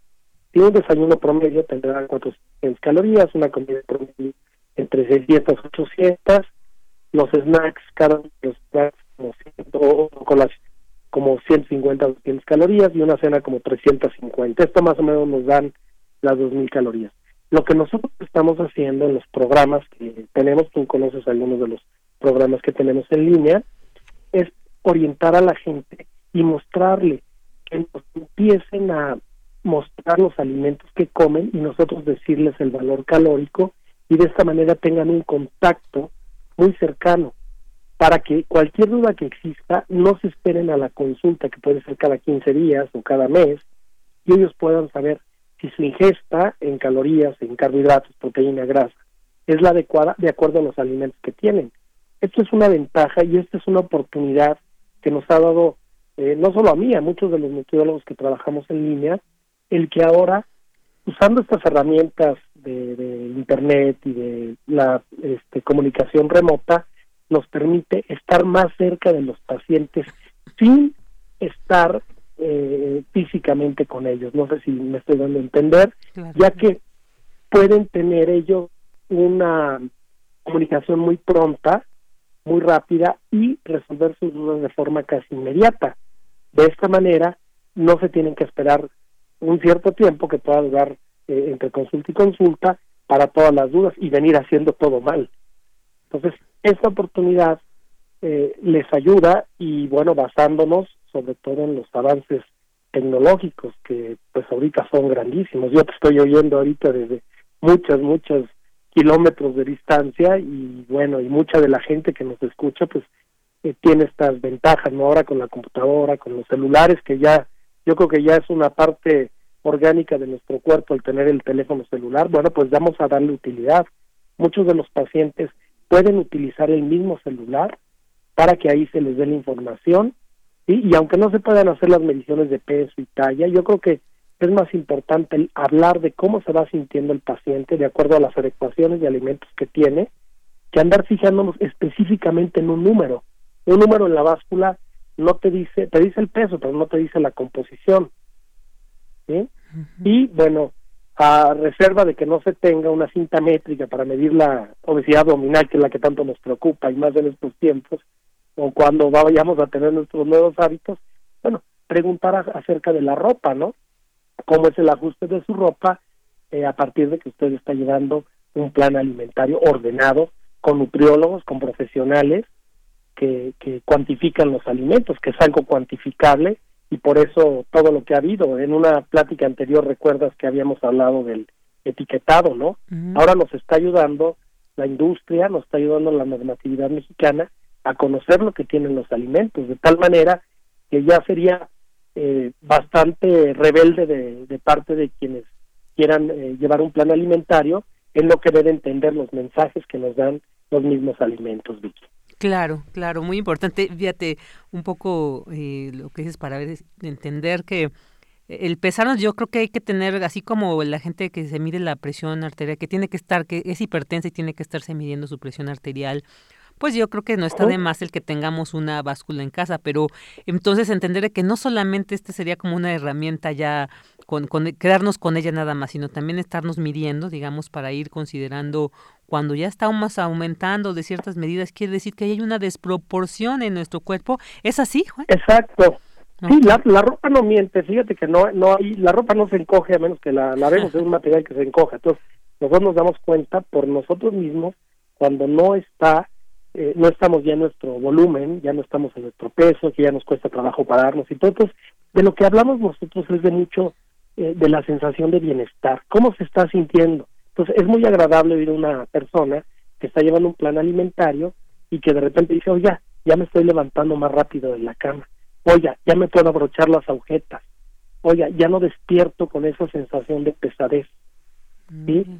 Lejos de poder interpretarlo con un número. Digo, esto obviamente no aplica a personas con diabetes que tienen que estarse monitoreando la glucosa, o a personas, como tú decías, con hipertensión, que tienen que ver un valor al medirse la presión. Eh, pero obviamente el proceso de la nutrición, y más en estos nuevos propósitos para enero, es que sea integral y que abarque todos los ámbitos de nuestra vida, porque donde quiera hay comida. Entonces, saber, y, y además, Vicky, un proceso educativo, que la gente entienda que la nutrición no es me pongo a dieta y termino y vuelvo a mi vida normal, no. Estoy sumándolo al bagaje educativo que tengo, y de esta manera yo puedo lograr mis objetivos y a la vez ser un vector de comunicación para, ya sea familiares, para hijos, para amigos, eh, En, en el cual, mediante una muy buena instrucción, eh, repito, por un nutriólogo, por una persona avisada en el tema, pueda ser eh, verdaderamente útil y no caer en tanto que hay ahorita, porque los medios a veces también nos malinforman, ¿no? De que cómete este alimento o este licuado, o ayuna, o ahorita la dieta esta, que ya, ya hay oportunidad más adelante, y yo les podría platicar de todo lo que hay de las dietas y lo que dicen, y que las dietas bajas en esto, y los veganos, etcétera, etcétera. Entonces, más bien, buscar que sea por gente profesional eh, y entrar al, al, a esta parte educativa de la nutrición, que bueno, el, el, la calificación aquí sería, si lo vemos como algo de tipo escolar, será la salud y la convivencia con nuestro propio organismo, ¿no? La armonía que se pueda lograr. Claro, la armonía. Pues, Juan Luis, ya para cerrar nos queda un minuto. Eh, dinos dónde sí. podemos encontrar también, consultarte. Sé que tienes un espacio ahí en línea. ¿Nos puedes decir dónde, para quienes estén interesados y quieran conocer o llevar un control más eh, sobre su nut- nutrición? ¿Puedes decirnos dónde te podemos contactar? Ah, claro que sí. Mira, eh, ahora que, bueno, y utilizando las mismas redes, tenemos una página en Facebook, que es lo que se usa ahora, que se llama Pensar y Comer Bien, y es precisamente de lo que estamos platicando, ¿no? Es el comer es un acto razonado. Entonces, Pensar y Comer Bien, ustedes lo pueden buscar en Facebook. Ahí tenemos el paquete de eh, cómo nosotros trabajamos con la gente que quiere en línea, que la podamos atender, y más que eso, Vicky, yo en atención a su invitación y todo, Eh, les voy a ofrecer, les, yo les ofrezco de forma gratuita a las personas que tengan la amabilidad de entrar a la página, de que vengan de, de Prisma, de con ustedes, eh, el que el diagnóstico, yo les doy un diagnóstico nutricional de forma gratuita. Es decir, ellos entran a Pensar y Comer Bien, agarran, eh, bueno, el enlace que dice eh, eh, plan alimentario, y al entrar al enlace van a llenar Eh, sus datos, eh, que comen, su nombre, su edad, su peso, su talla, bueno, aproximado, lo que acostumbran en sus actividades, y con base en eso yo les doy de vuelta un diagnóstico para que sepan cuál es su situación nutricional y los riesgos que pueden correr. Entonces sería Pensar y Comer Bien, entrar a la página en Facebook, y con mucho gusto lo, lo hacemos, y pues, qué mejor fecha que ahora que ya vamos a empezar el nuevo año. Claro. Para que puedan reforzarse los buenos eh, los buenos propósitos que, bueno, todos necesitamos y los hacemos de diferentes formas, pero te repito, será eh, eh, hacia nutrición, hacia ejercicio, hacia muchas otras cosas. Entonces, entrar a Pensar y Comer Bien en Facebook. Perfecto. Pues Juan Luis Carrillo, muchísimas gracias por haber estado con nosotros de aquí en esta nuestra última transmisión en vivo. Te enviamos un fuerte sí. abrazo para ti y tu familia y pues esperamos ahí también seguir eh, escuchando estos estas recomendaciones y consejos el próximo año. Que tengas excelentes fiestas pues y, y hasta pronto. Muchísimas gracias, un gran saludo a tu auditorio y como siempre, felicidades y mis mejores deseos. Muchas gracias. Muchas gracias. Estuvo ahí con nosotros el licenciado en nutrición Juan Luis Carrillo, coordinador de diplomados de nutrición de la F E S Iztacala. Prisma R U. Relatamos al mundo. Y ahora vamos con la sección Dulce Conciencia con el tema tratamientos médicos para pacientes con COVID diecinueve.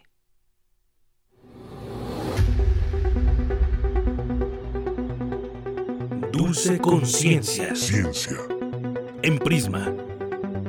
Saludo con mucho gusto al auditorio de Prisma R U. Hoy platicaremos sobre los tratamientos que han adoptado los médicos para atender a los pacientes de COVID diecinueve. ¿Cuáles funcionan, cuáles no? Antes de pasar a la plática, los invito a escuchar la siguiente información.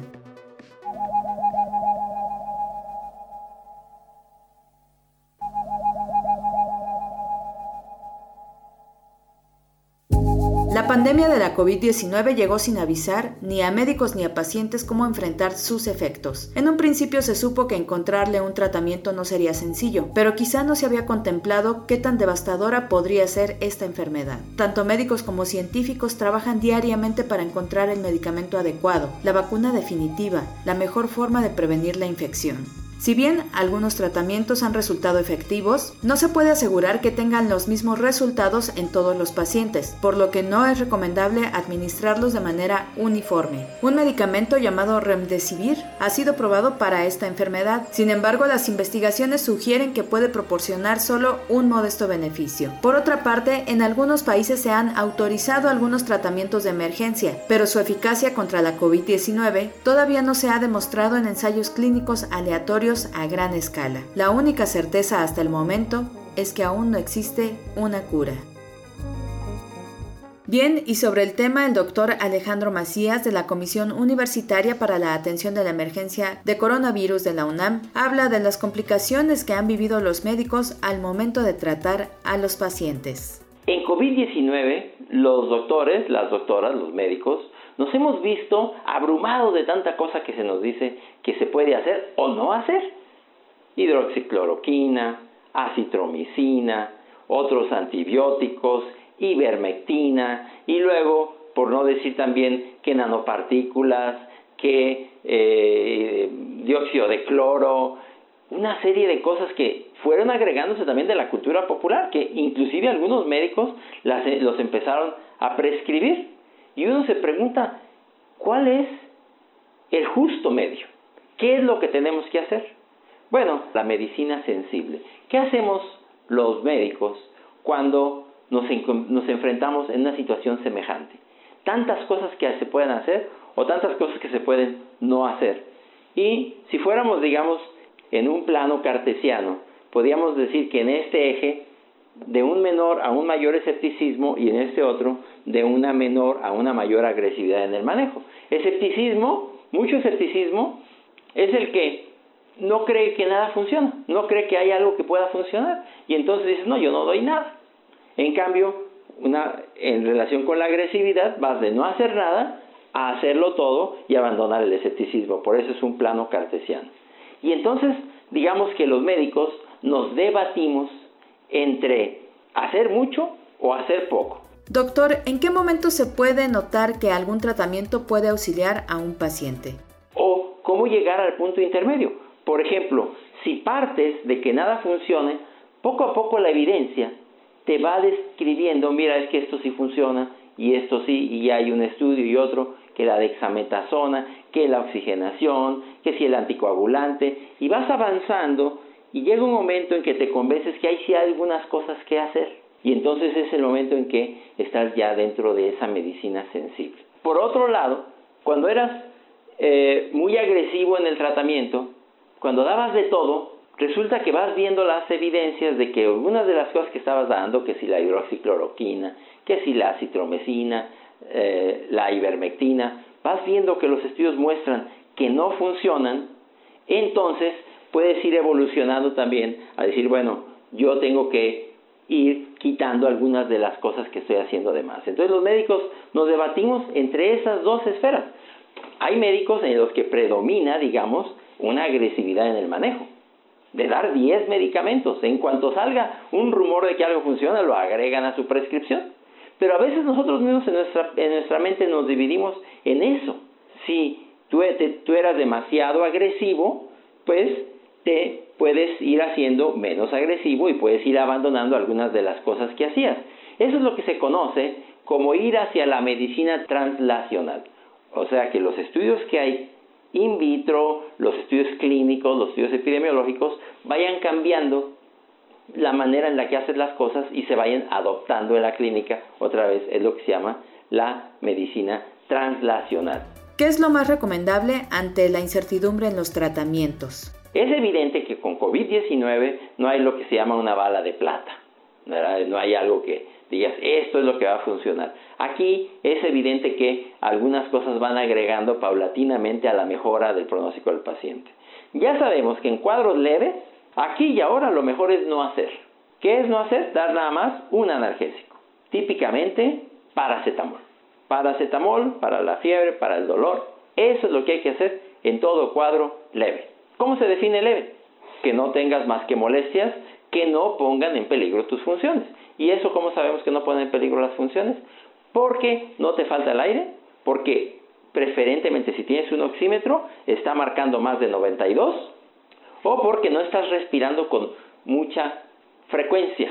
Digamos que una persona, aunque no tenga un oxímetro, no debe estar respirando. Un adulto, digamos, a más de veinte por minuto.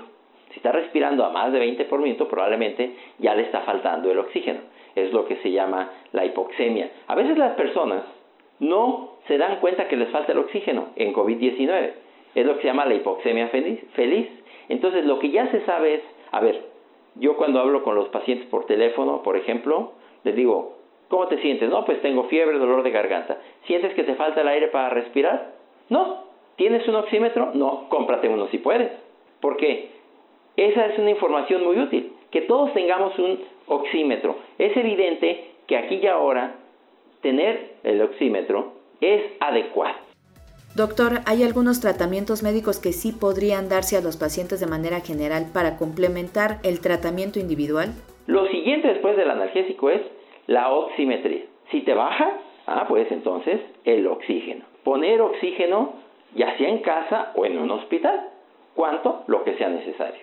Ya sabemos que todo eso sí hay que hacerlo. Ahora, ya sabemos también que aquí y ahora el que necesita oxígeno se beneficia todos de la dexametasona, que es un corticoide parecido a la cortisona, digamos. Algunos otros, algunos otros dan otro tipo de sales, no dexametasona, pero un corticoide. Eso es correcto de acuerdo a la, con lo que sabemos aquí y ahora. Después de esto, vienen cosas de un impacto un poco menor. Sabemos, por ejemplo, que el remdesivir ya es algo más cuestionable. Sin embargo, de acuerdo a algunos estudios que dicen que funciona, otros que no funciona, otros que funciona si lo das tempranamente, pudiera ser también. Lo que pasa es que en muchos países no tenemos remdesivir. ¿Qué es lo que podemos concluir? Bueno, para la gran mayoría de las personas, analgésico, oximetría, oxígeno. También es evidente por algunos estudios que es conveniente ya a todos los pacientes desde un principio darles algún poco de vitamina D, vitamina D tres solita, sin multivitamínicos, sin vitamina A. ¿Cuánto? Unas cuatro mil unidades cada semana, más o menos, cuatro o cinco mil unidades. Y de hecho, prácticamente todos podemos empezar a tomar vitamina D, sobre todo los adultos que nos cuidamos del sol. Esto es lo que tenemos que hacer para prácticamente todos los pacientes. En conclusión, cuadros leves, nada más analgésico. Cuadros ya más serios, agregar el oxígeno y el corticoide, la dexametasona. Y en cuadros ya más graves, bueno, pues ya necesitarán hospitalizarse, ya necesitarán a lo mejor algún antiviral, a lo mejor plasma convaleciente, a lo mejor anticuerpos monoclonales y también con cuestionamientos que nos va a seguir dando la medicina sensible. Agradecemos al doctor Alejandro Macías de la Comisión Universitaria para la Atención de la Emergencia de Coronavirus de la UNAM esta información. Y pues bien, ahora ya sabemos cómo se están aplicando algunos tratamientos. Seguiremos pendientes del tema. Les dejo mis redes sociales, Dulce García en Facebook y arroba Dulce García cero cero siete en Twitter. Me despido con la siguiente frase. Tienes una cita con un científico. El médico debe ser el auxiliar de la naturaleza, no su enemigo. Paracelso.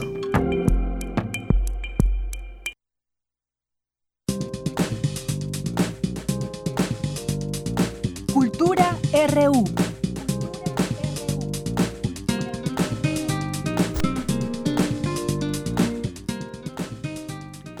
Y bueno, ya nos, antes de acercarnos al final de esta emisión, pues ya tenemos en la línea a nuestra querida Tamara Quiroz para esa sección de Cultura. Tam, ¿qué tal? ¿Cómo estás? Qué gusto saludarte.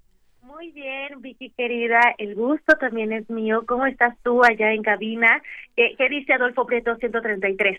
Todo tranquilo, eh, realmente por acá, cuidándonos aquí entre, viéndonos los ojos, las miradas, todos estamos con los tapabocas, así que eh, muy bien, cuidándonos y extrañando a la, a la, a la banda eh, de Radio UNAM, pero bueno, pues al menos tenemos estas líneas telefónicas para Exacto. mantenernos cerca. Al menos tenemos la voz que es poderosa, las palabras que son poderosas, querida Vicky, y espero de verdad que todas y todos los que nos escuchan se encuentren bien dentro de lo que cabe, ¿verdad? En estos días extraños, complicados para algunos, tranquilos para otros. De verdad, espero que todo vaya fluyendo poco a poco. Y bueno, seguimos en, en periodo vacacional en la UNAM. El próximo lunes inician algunas actividades en línea. Claro, porque seguimos en confinamiento por la emergencia sanitaria y ya habíamos comentado la importancia de seguir alimentando el espíritu y también la mente, mantenernos ocupados. Por ello, quiero compartirles que el programa Cultura UNAM en Casa tiene muchas actividades artísticas en línea para disfrutar de los días de descanso sin romper las medidas de seguridad y el distanciamiento social que nos ha impuesto esta pandemia. Y bueno, ¿qué encontrarán? Encontrarán conciertos, espectáculos de danza y teatro, lecturas, podcasts y también exhibiciones.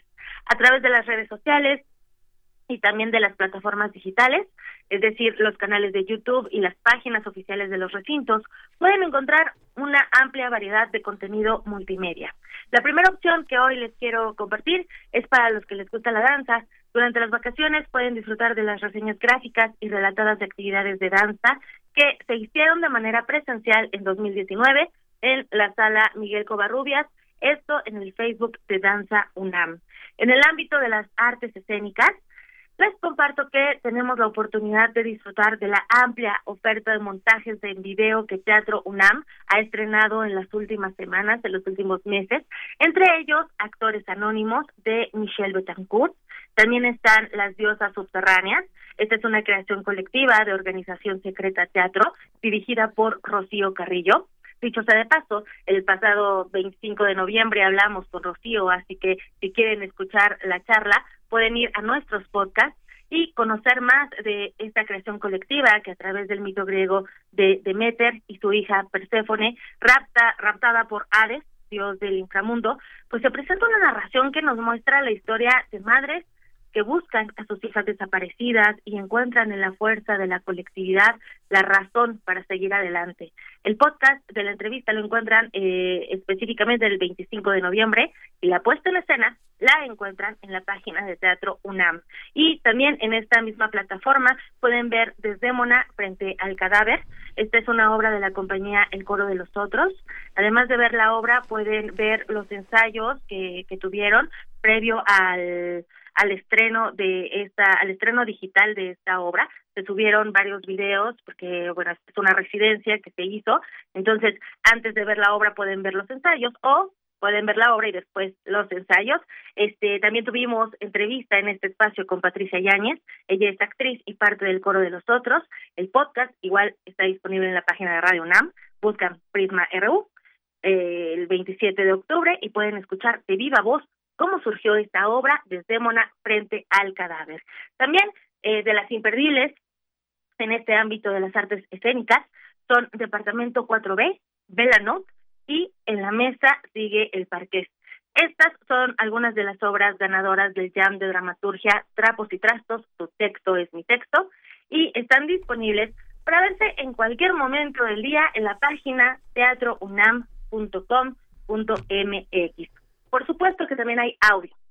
Durante las vacaciones eh, sigue eh, pueden seguir el lanzamiento semanal de los podcasts de Cultura UNAM, en los que especialistas de distintas disciplinas y también estudiantes abordan temas del mundo cultural y su relación con la actualidad. En la dirección cultura punto u n a m punto m x diagonal podcast escucha, pueden escuchar los materiales ya publicados y también ir descubriendo próximamente Escena Suspendida, de la directora y dramaturga Mariana Gándara. Mariana es titular de la Cátedra Ichmann Bergman, y también pueden escuchar Diario de los Asombros, que es o será una bitácora para que estudiantes universitarios compartan su voz y pensamiento. Por supuesto, en este ámbito del audio de los podcasts, no olviden eh, consultar Descarga Cultura UNAM, estos podcasts para llevar en cualquier momento del día. Pueden encontrar eh, narraciones en voz de sus propios autores y también eh, pues algunas obras de teatro, también pueden escuchar música. De verdad, eh, eh, se necesita también nada más Eh, ingresar a Descarga Cultura y poder explorar todo este mar de posibilidades. Y en el ámbito del arte contemporáneo también hay opciones, dos muy puntuales en el MUAC, el Museo Universitario Arte Contemporáneo. La primera recomendación es Diarias Global. Esta es una intervención cultural que recoge fotografías de la vida transformada y las experiencias ocurridas durante la emergencia sanitaria. Se lanzó una convocatoria para que mujeres compartamos de una a cuatro imágenes de lo que estamos viviendo, ¿no? Con el hashtag Juntas Seamos Visibles, este llamado busca que niñas, jóvenes y mujeres compartan estas postales gráficas de las situaciones, de los espacios, de los retos también, y las relaciones que han determinado su vida durante la pandemia, durante la emergencia sanitaria, cómo se han desarrollado, cómo es que están trabajando, cómo es que están conviviendo con, con sus hijos si es que los tienen, con su familia en general, con las personas con las que comparten pues el espacio que, que se ha convertido eh, en, en un todo, ¿no? En nuestro centro de trabajo incluso, que es la casa. Y la segunda opción es visitar la Sala diez del MUAC. Esta es una sala virtual, eh, se habilitó por ahí de marzo a abril, esto con la finalidad de pues seguir dando difusión al arte a través de exposiciones digitales. Eh, obvio, porque físicamente pues no podemos ir, el museo está cerrado, como todos los museos de la UNAM, pero eh, esto ha servido para re- reinventarse, ¿no? También es así que el trabajo que han realizado eh, desde el MUAC, desde la curaduría, los artistas, la parte técnica, del diseño de la página, el equipo de prensa, pues nos han brindado la oportunidad de conocer más allá de la obra de los artistas presentados. Eh, podemos leer conversaciones de, de una de las curado, de las curadoras, Virginia Roy, con los artistas de las dos últimas exposiciones presentadas. Eh, conversaciones que sin duda nos abren un panorama, ¿no? No solo para conocer el trabajo artístico, sino para incluso tener más detalles de los temas eh, llevados a lo general, dándonos la oportunidad de conocer, seguir aprendiendo de muchos temas. Es como, como tener un metatexto con todas las referencias en una sola página, así que les recomiendo mucho que visiten la Sala diez del MUAC, eh, y bueno, también en, en este recinto hay actividades y talleres que se hicieron para para niños, para niñas, eh, pues también en, en esta parte del confinamiento, entonces todavía las pueden explorar, están muy a tiempo de poder ingresar a la página y de conocer. Y bueno, en la Sala diez, eh, ahorita está disponible Shelter, Refugio, de Lua Codet. Eh, ella es una artista, parte de este último trabajo presentado por ella, y la artista construye un refugio provisional con materiales y elementos sencillos, en materiales eh, que puede encontrar eh, o casi todos obtenidos en el mismo terreno, y estas frágiles construcciones eh, suficientemente resistentes, porque además de frágiles son resistentes, así de, de ambivalente, ¿no? Y, y ella construye estas eh, pues estas construc- eh, tiene estas construcciones para pasar una noche a la intemperie, y sirven como metáfora de los a- anclajes de nuestra vida, anclajes como el amor, la confianza en los amigos, la familia, las experiencias vividas, los recuerdos o los afectos, las cosas que nos permiten asirnos a lo importante y reorientarnos en la incertidumbre. Importante comentarles que este video no surgió para nada en tiempos de pandemia. Sin embargo, viene mucho a colación porque justo nos habla de los refugios que construimos o que tenemos la necesidad de construir. De verdad, se los recomiendo completamente. Vayan a la sala diez del MUAC y vean este video y nos cuentan qué les pareció. Y pues nada, Vicky, eh, me despido por hoy. Como siempre, agradeciendo su escucha en este año tan convulso. Gracias por no dejarnos, por abrirnos sus espacios, sus oídos, por prestarnos su atención, por participar con nosotros a través de las redes sociales, eh, eh, a través del teléfono, cuando teníamos el teléfono en cabina. Y sobre todo, pues nada, gracias por dejarnos ser una compañía en sus tardes. Que la pasen muy bien, que nunca les falte el pan en la mesa, el amor y los motivos para sonreír, y que el dos mil veintiuno sea mejor y que podamos seguir juntos a pesar de las distancias. Los abrazo profundamente hasta la cabina. Muchas gracias, Tam. También te mandamos un fuerte abrazo y bueno, pues nos seguiremos escuchando el siguiente año. Que estés muy bien. Un abrazo extendido ya a toda tu familia y hasta pronto, Tam. Claro que sí, querida Vicky. Hasta pronto. Y bueno, pues ya, ya, ya llegamos al final del programa, el último programa en vivo de este año muy difícil que sin duda alguna nos ha dejado muchas enseñanzas. A quienes sufrieron la pérdida de algún ser querido les enviamos un abrazo que acompañe su duelo. A quienes se encuentran sobrellevando esta enfermedad, pues mucha fuerza para que pronto salgan adelante. Queremos agradecer mucho a las y los colaboradores que cada semana enriquecen el contenido de Prisma R U, a Montserrat Muñoz, Otto Cázares, Alejandro Toledo, Hugo Buitrón, Carlos Narro, a los poetas errantes de la mano de Marta Romo, a Dulce Huet, Javier Contreras, a Margarita Castillo, también a Cristóbal López de Comunicación Social de Rectoría, a quienes nos han acompañado en servicio social y siempre nos han dejado un registro de su talento y compromiso eh, a través de las redes sociales, como Danay Reynoso, Natalia Pascual, Isela Gama y actualmente Jorge Cabrera, a los operadores Socorro Montes, Andrés Ramírez, Arturo González, Miguel Ángel Mendoza y Emanuel Silva, en la continuidad Andrea Candy y Enrique Pacheco, a las y los capitanes de este barco llamado Radio UNAM, Jaime Casillas, Carmen Limón y nuestro querido director Benito Taibo, y por supuesto a todas y todos los especialistas, investigadores, académicos, artistas, que con su reflexión y análisis nos han acompañado en este relatar del mundo del dos mil veinte. Soy Virginia Sánchez y en nombre de todo el equipo que hace posible este noticiero, de Dayanira Morán, la capitana mayor de Prisma R U, Abraham Menchaca, Rodrigo Aguilar, Cindy Pérez, Dulce García, Cristina Godínez, Tamara Quiroz, Daniel Olivares y Denis Licea, pues le agradecemos el que nos haya permitido entrar a ese espacio de su vida y hacer posible que Prisma R U pues permanezca en el cuadrante de su preferencia. Esperamos contar por supuesto con su compañía el próximo año dos mil veintiuno, el cual deseamos pues sea mejor, que se haya logrado contener esta pandemia y podamos recuperar la cercanía que como seres humanos necesitamos para vivir. Les enviamos un fuerte y cálido abrazo, que tengan una excelente tarde, feliz año nuevo, hasta pronto.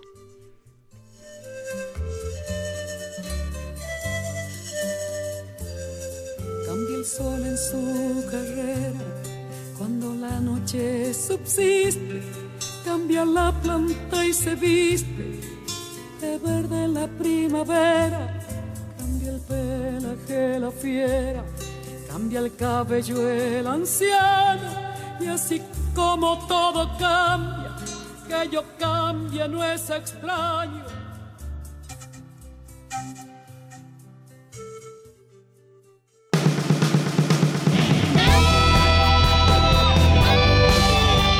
Prisma R U. Relatamos al mundo.